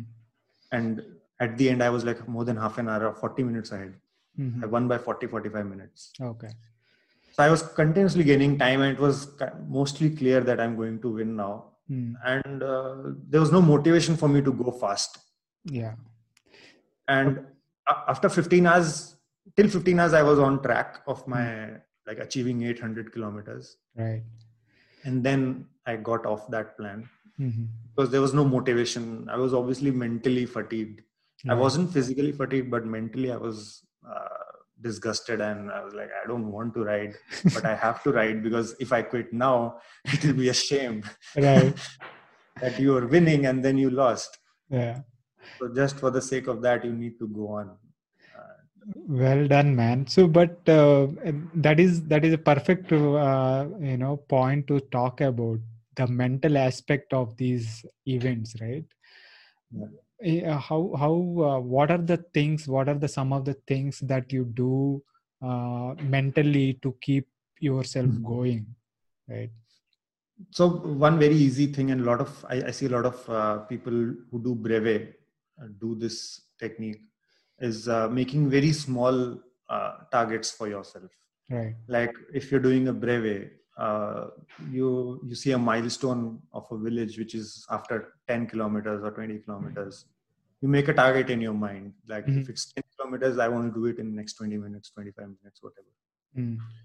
and then track track how you're doing keep chasing that time mm. make sure that you do it in 20 minutes Mm. And once you do that in 20 minutes, you get a sense of achievement. And that's what motivates you to further, you know, keep going, make another, catch another milestone, make another target for yourself. Right. And keep achieving that, keep achieving that.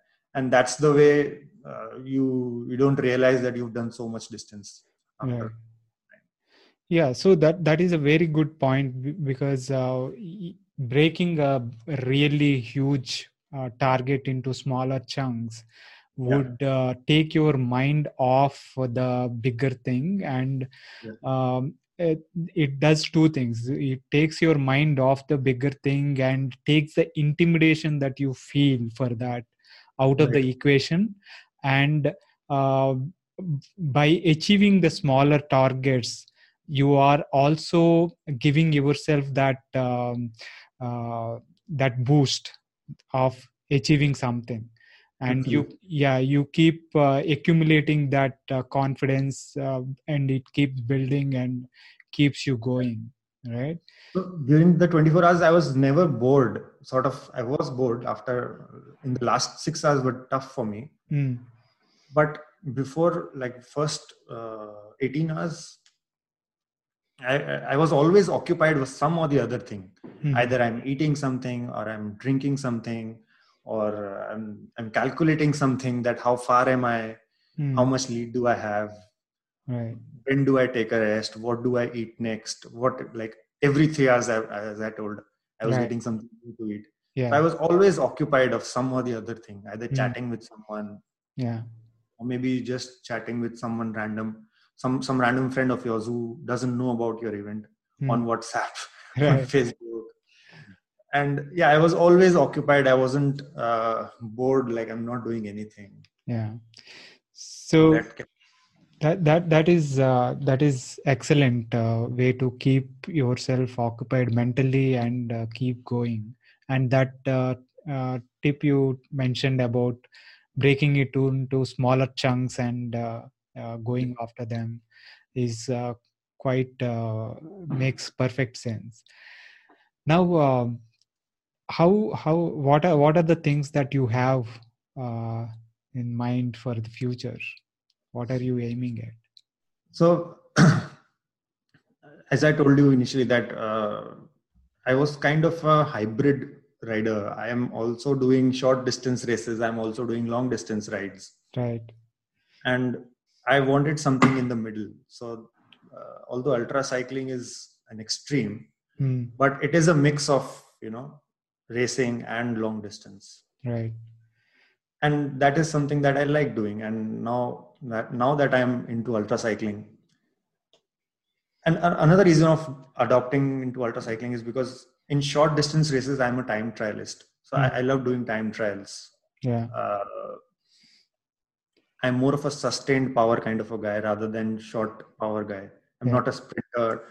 Uh, i'm an okay climber and i'm a, i'm a very good time trialist. Mm so that suits me in ultra cycling as well. If you you you have to sustain a power for a long long long time Correct. that's what i like doing. Yeah. But in ultra cycling also there are short single day races there are multi day races. Mm.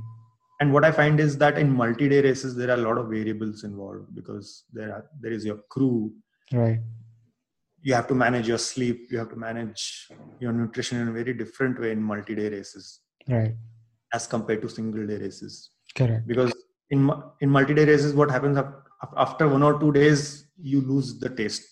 Mm. You, whatever you're eating, whatever you're drinking, everything is same. Yeah. So even if I'm drinking water or even if I'm drinking Fast&Up or something, it's all the same. right. yeah. So multi-day races is obviously a totally different ball game. Mm.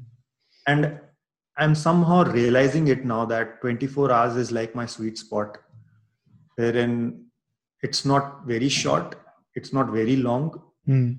but and it's right in the in in, in the spot where uh, it I don't have to sleep, I don't have to stop a lot, mm. And I don't need a crew as well because most of the 24 hours, like in real life, 24 hours races that happen, mm. they happen in a circuit. Okay. And you have to keep doing that circuit on and on and on right. laps of it. Okay. And your crew doesn't need to be behind you. They just need to be stationary at one point and keep feeding you with nutrition. Okay. Yeah. So it's economical also you know. You don't have to spend money on fuel on car on a lot of large team of crew. You just need one or two guys who just need to be at the at one point and keep providing you with nutrition. Logistically so that, easy yeah. logistically it is very easy very convenient. Mm. and uh, yeah so 24 hours is something that i would like to explore. And in future i would definitely be looking to do more and more 24 hour races uh, whatever. Now that i'm in canada in north american region i can uh, fancy doing races in the us uh, so 2021 will be there'll be this world uh, 24 hour time trial championship in uh, Borrego Springs. So that is something that I'm targeting. There's another in Florida, which I, but I don't think because of COVID it will happen now. It happens in the month of Feb. Okay. Uh, in Florida. When, when does the uh, uh, the other event you mentioned happening? The, yeah, the World Championship uh, that happens in October. So okay. I hope by October things get better. And, okay. Uh, that's in Colorado, is it? That's in uh, California. California. Okay. Yeah. Borrego Springs. That's actually the the first checkpoint at RAAM. Ah, okay. Interesting. So TS0 is the start point, and then TS1 is Borrego Springs. Okay. Okay. So they have a flat section there with mm. a very small gradual climb, mm. and it's a 30 kilometer circuit that you okay right right excellent so that's what uh, is in the horizon for you for next yeah. year to prepare yeah. right yeah. okay awesome so how what what is uh, so these long events how do you uh, look at uh, the nutrition uh, aspect? Do you consider uh, say calculate uh, these many calories per hour kind of thing or how how do you manage? Yeah actually you brought up a very good point. I am a very particular guy about nutrition hmm. I, I love researching about nutrition and making sure that my nutrition strategy is on point. Uh, i've tried a lot of products back in india and here as well. Yeah. some have suited me some have not. And uh, i keep uh, fine tuning my nutrition strategy. Uh, i know how much electrolytes i need in an hour. I know how much i'm sweating i know if i'm sweating more how much i need. If i'm sweating less how much i need. So i've been trying a lot of products here like uh, Skratch Labs is really nice. Uh, suits me really well. Even hammer nutrition products are really good. Very natural products and uh, my body responds to them really well. Like yesterday i did a race and uh, i used their anti-fatigue caps. Mm-hmm. And i was able to do a decent sprint even at the end and i wasn't fatigued. Oh. so so that really helped me. So yeah i, I keep uh, exploring these new things and uh, keep including them in my plan. Mm-hmm. uh, for the 24 hour thing I, I, I did something risky that i would say. So you must have noticed that i didn't take a pee break.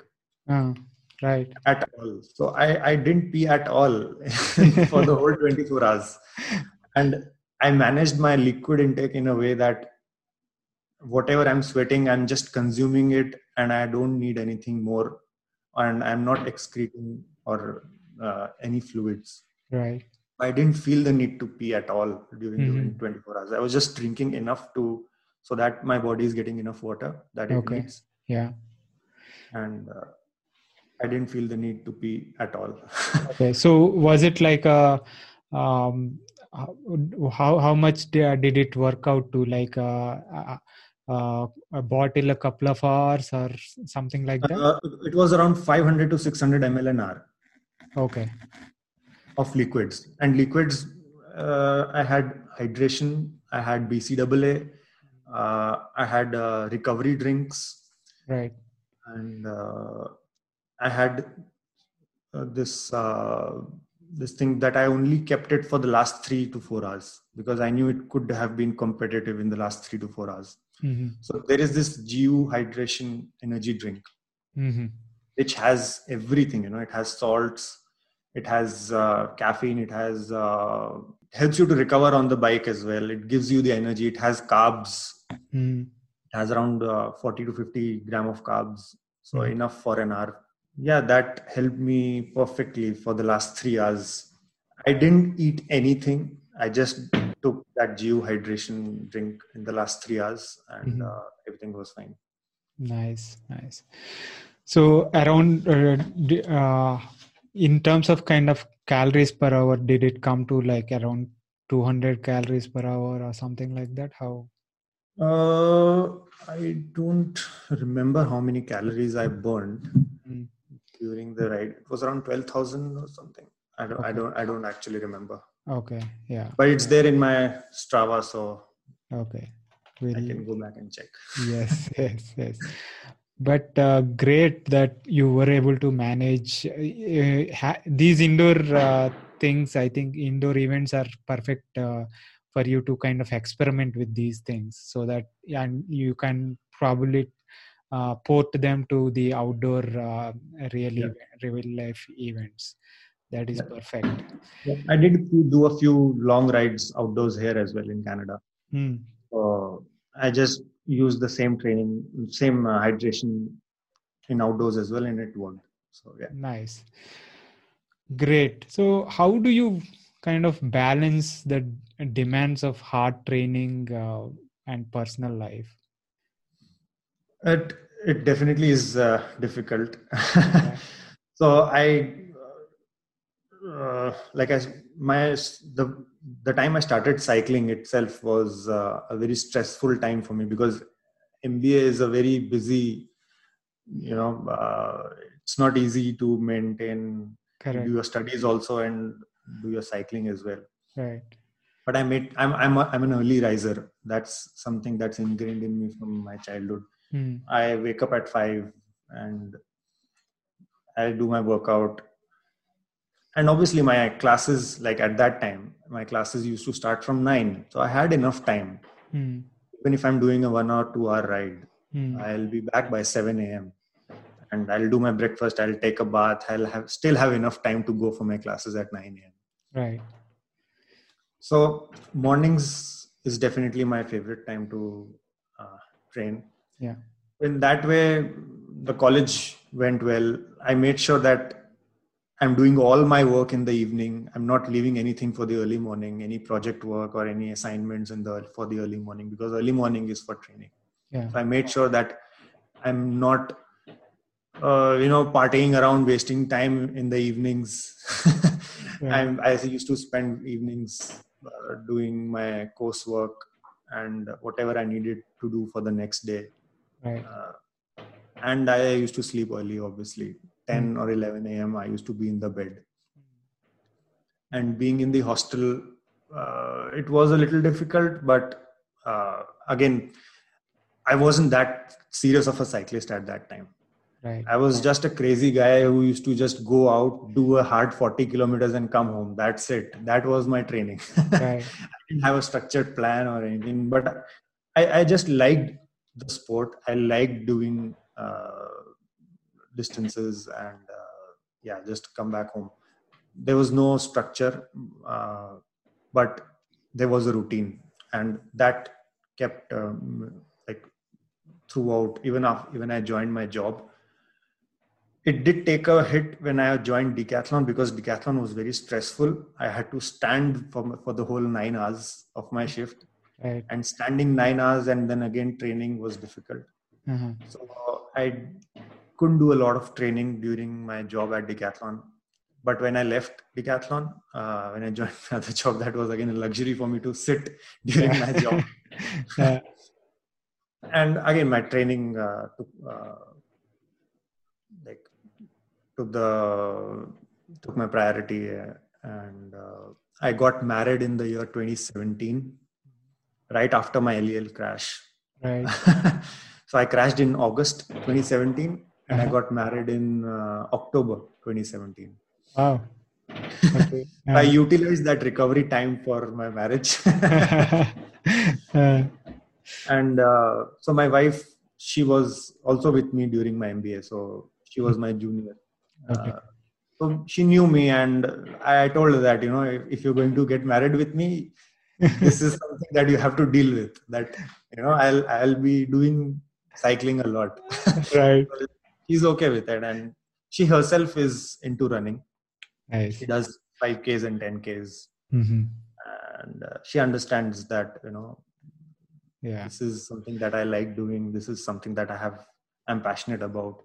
Yeah. She helps me in races so that's all that i i, I can ask for awesome my job in uh, 2018 and 2019 when i changed my job from mumbai to pune that was a night shift job okay. and i used to work during the night uh, my, my timing was 6.30 p.m to 3.30 a.m right so I used to wake up at 10 a.m., 10 or 11 a.m., and I had the whole day for myself. Like uh, I could train easily on my own.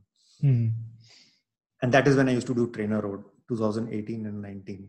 Okay. So night shift kind of worked for me because mm. I used to get a lot of time for my training. There was no one at home. My mm. wife was uh, gone for her office, and I was only I was the only guy at home, and I used to get a lot of time for training. Right so that kind of suited me and uh, now that i'm here uh, so this decision this decision to come to canada was also uh, mostly because of the kind of role that i was in mm-hmm. so the reason i had night shift because i was interacting with us clients more and more okay that's the kind of that's the nature of my job that i mm-hmm. need to interact with more and more us clients and the kind of business that I uh, manage. Uh, it is more prevalent in the North American region and not so much in the Asia Pacific region. Right. And that was the reason we decided to move here because there are more opportunities here. Mm-hmm. and obviously i get to do more cycling here. To interact with more riders better yeah. riders faster riders. Yeah. I see here 17 year olds 18 year olds having 350 plus ftps and weighing hardly 65 kgs. Right. And i'm like i have a long way to go. Yeah yeah. So yeah I, these are very strong riders. Mm. Uh, so if I'm getting to ride with them, it's obviously a plus for me. Back in India, I used to be the strongest riders in the bunch, and hmm. here I am like not the weakest, but among the weaker riders, and I'm somehow holding their wheel. Right. It's obviously uh, better to ride with stronger riders than you. It mm. will definitely make you better. Right good so you kind of prioritize your training uh, in uh, while wherever you are so that yeah, yeah. you know you unfortunately get... all my workplaces like all my bosses have been very supportive of of uh, my passion they know that i'm a cyclist mm. and uh, they have always encouraged me even my current boss he's really fond of my passion and he always encourages me that you know keep doing it and it's really nice we even did a, we even uh, did a virtual event in my company mm-hmm. which whoever cyclists are there we all contributed uh, for a charity. So yeah. Nice nice. They're all supportive of it. Very good. So do you think this uh, your uh, your sport your act, uh, being active in sport helps you in at work? Uh, definitely. Uh, so when i wake up i do my training. If the training goes well if i have ridden well if i've had a good workout it gives you a good feeling. You've done you've done something good. You've achieved something right in the start of the day. And you start your work day uh, on a good note. Yeah. you're motivated. Uh, you don't feel guilty that uh, you know you just woken up took bath and now you're going to work done not done anything. You, you feel satisfied that okay you've done your workout for the day and uh, you know ready to start working. You start and yeah. it, it is really important that uh, you when you're working you really concentrate on working. Mm. and when you're when you're working out you only concentrate on working out and don't worry about your work. If you have any meeting don't get stressed out because of it yeah. That is something that i've learned with time because when i was in india i used to get a lot of stressed out because of my work mm-hmm. and that used to affect my riding mm-hmm. and vice versa. My work used to get affected because of my riding as well. Mm-hmm. but now i make sure that i've learned to you know keep things differently. Uh, if i'm training I, i'm not thinking about office work. If i'm uh, working i'm not thinking about riding yeah delineating that kind of uh, uh, leaving the stresses out of the way is very important. Yeah. very good. So any any uh, final advice on uh, for typical uh, working athletes like you on the ways they can get better at sport while doing uh, and well at work and family? So when so first and foremost thing you really need to be passionate about the sport. Unless you're not passionate about cycling it is very difficult that you will stick with it. Mm. and start riding don't really have small, like big plans and uh, don't target like big races or big things that i'll do 100 kilometers i'll do 200 kilometers or whatever. Start from small distances uh, do those interact with other riders, talk with them, uh, how they are managing their work life, work ride, work life balance, and uh, that is how you know you also get encouraged. And as I said, it's very very important to keep both of them separate. Don't mix them because once you mix them, uh, none of them will work. You will waste a lot of time during work thinking about cycling. Yeah. that used to happen with me a lot. Yeah. That I get distracted that I, while I'm working, that okay, let, let me just get get this wheel or get this upgrade or something like that. Yeah. There's a race coming up, let me read about it. Yeah. like if someone on strava has done something i'll explore it i used to waste a lot of time doing that during my work hours and mm. that is not productive i'm working so that i can write so if, if you if you want to keep riding then you definitely work properly right. and religiously absolutely. You know we kind of tend to lose sight of uh, uh, the fact that it is the work that is uh, funding all our uh, absolutely you know, your work is your passion. So don't uh, don't keep it at risk. Right. So it's important to do well at work uh, Uh, separate those things and focus there as well so that it continues to fuel your passions. Yeah. I've also realized that if you do well at work it helps you in writing also. Yeah. once you do well at work once you get recognition at work you will feel good. And once you feel good you'll do better in your training as well. Yeah. you'll do better in your races as well. Yeah. It kind of so, works both ways right? it works both ways. If you do well in riding you'll feel good at work yeah. So i would say uh, if you're starting new do well at work. Yeah. So that it helps you to encourage get encouraged for your cycling prioritize. Yeah. Yeah. Great man. This is this has been a great uh, session uh, with you. Uh, it's very very um, uh, great stories about your own races your experience crewing uh, these races uh, nutrition hydration for all these events that you do. And um, it, i'm really looking forward to your uh, uh, following your progress on these uh, events. Them both virtually and in real life. And yeah. um, i'm i'm sure that you will do really well uh, in the uh, coming events as well given your consistency and uh, structured training. So all the best there and thanks uh, thanks a lot uh, for your time uh, for the podcast. Thanks thanks a lot venki. It was wonderful. I didn't even know how much time has gone by. Yeah, it was very nice talking with you and thank you so much for having me on the show. Thank you. And uh, for all the listeners uh, check out the um, ISRT uh, Facebook group, and if you are looking at uh, the online uh, races, uh, get in touch with Mayank.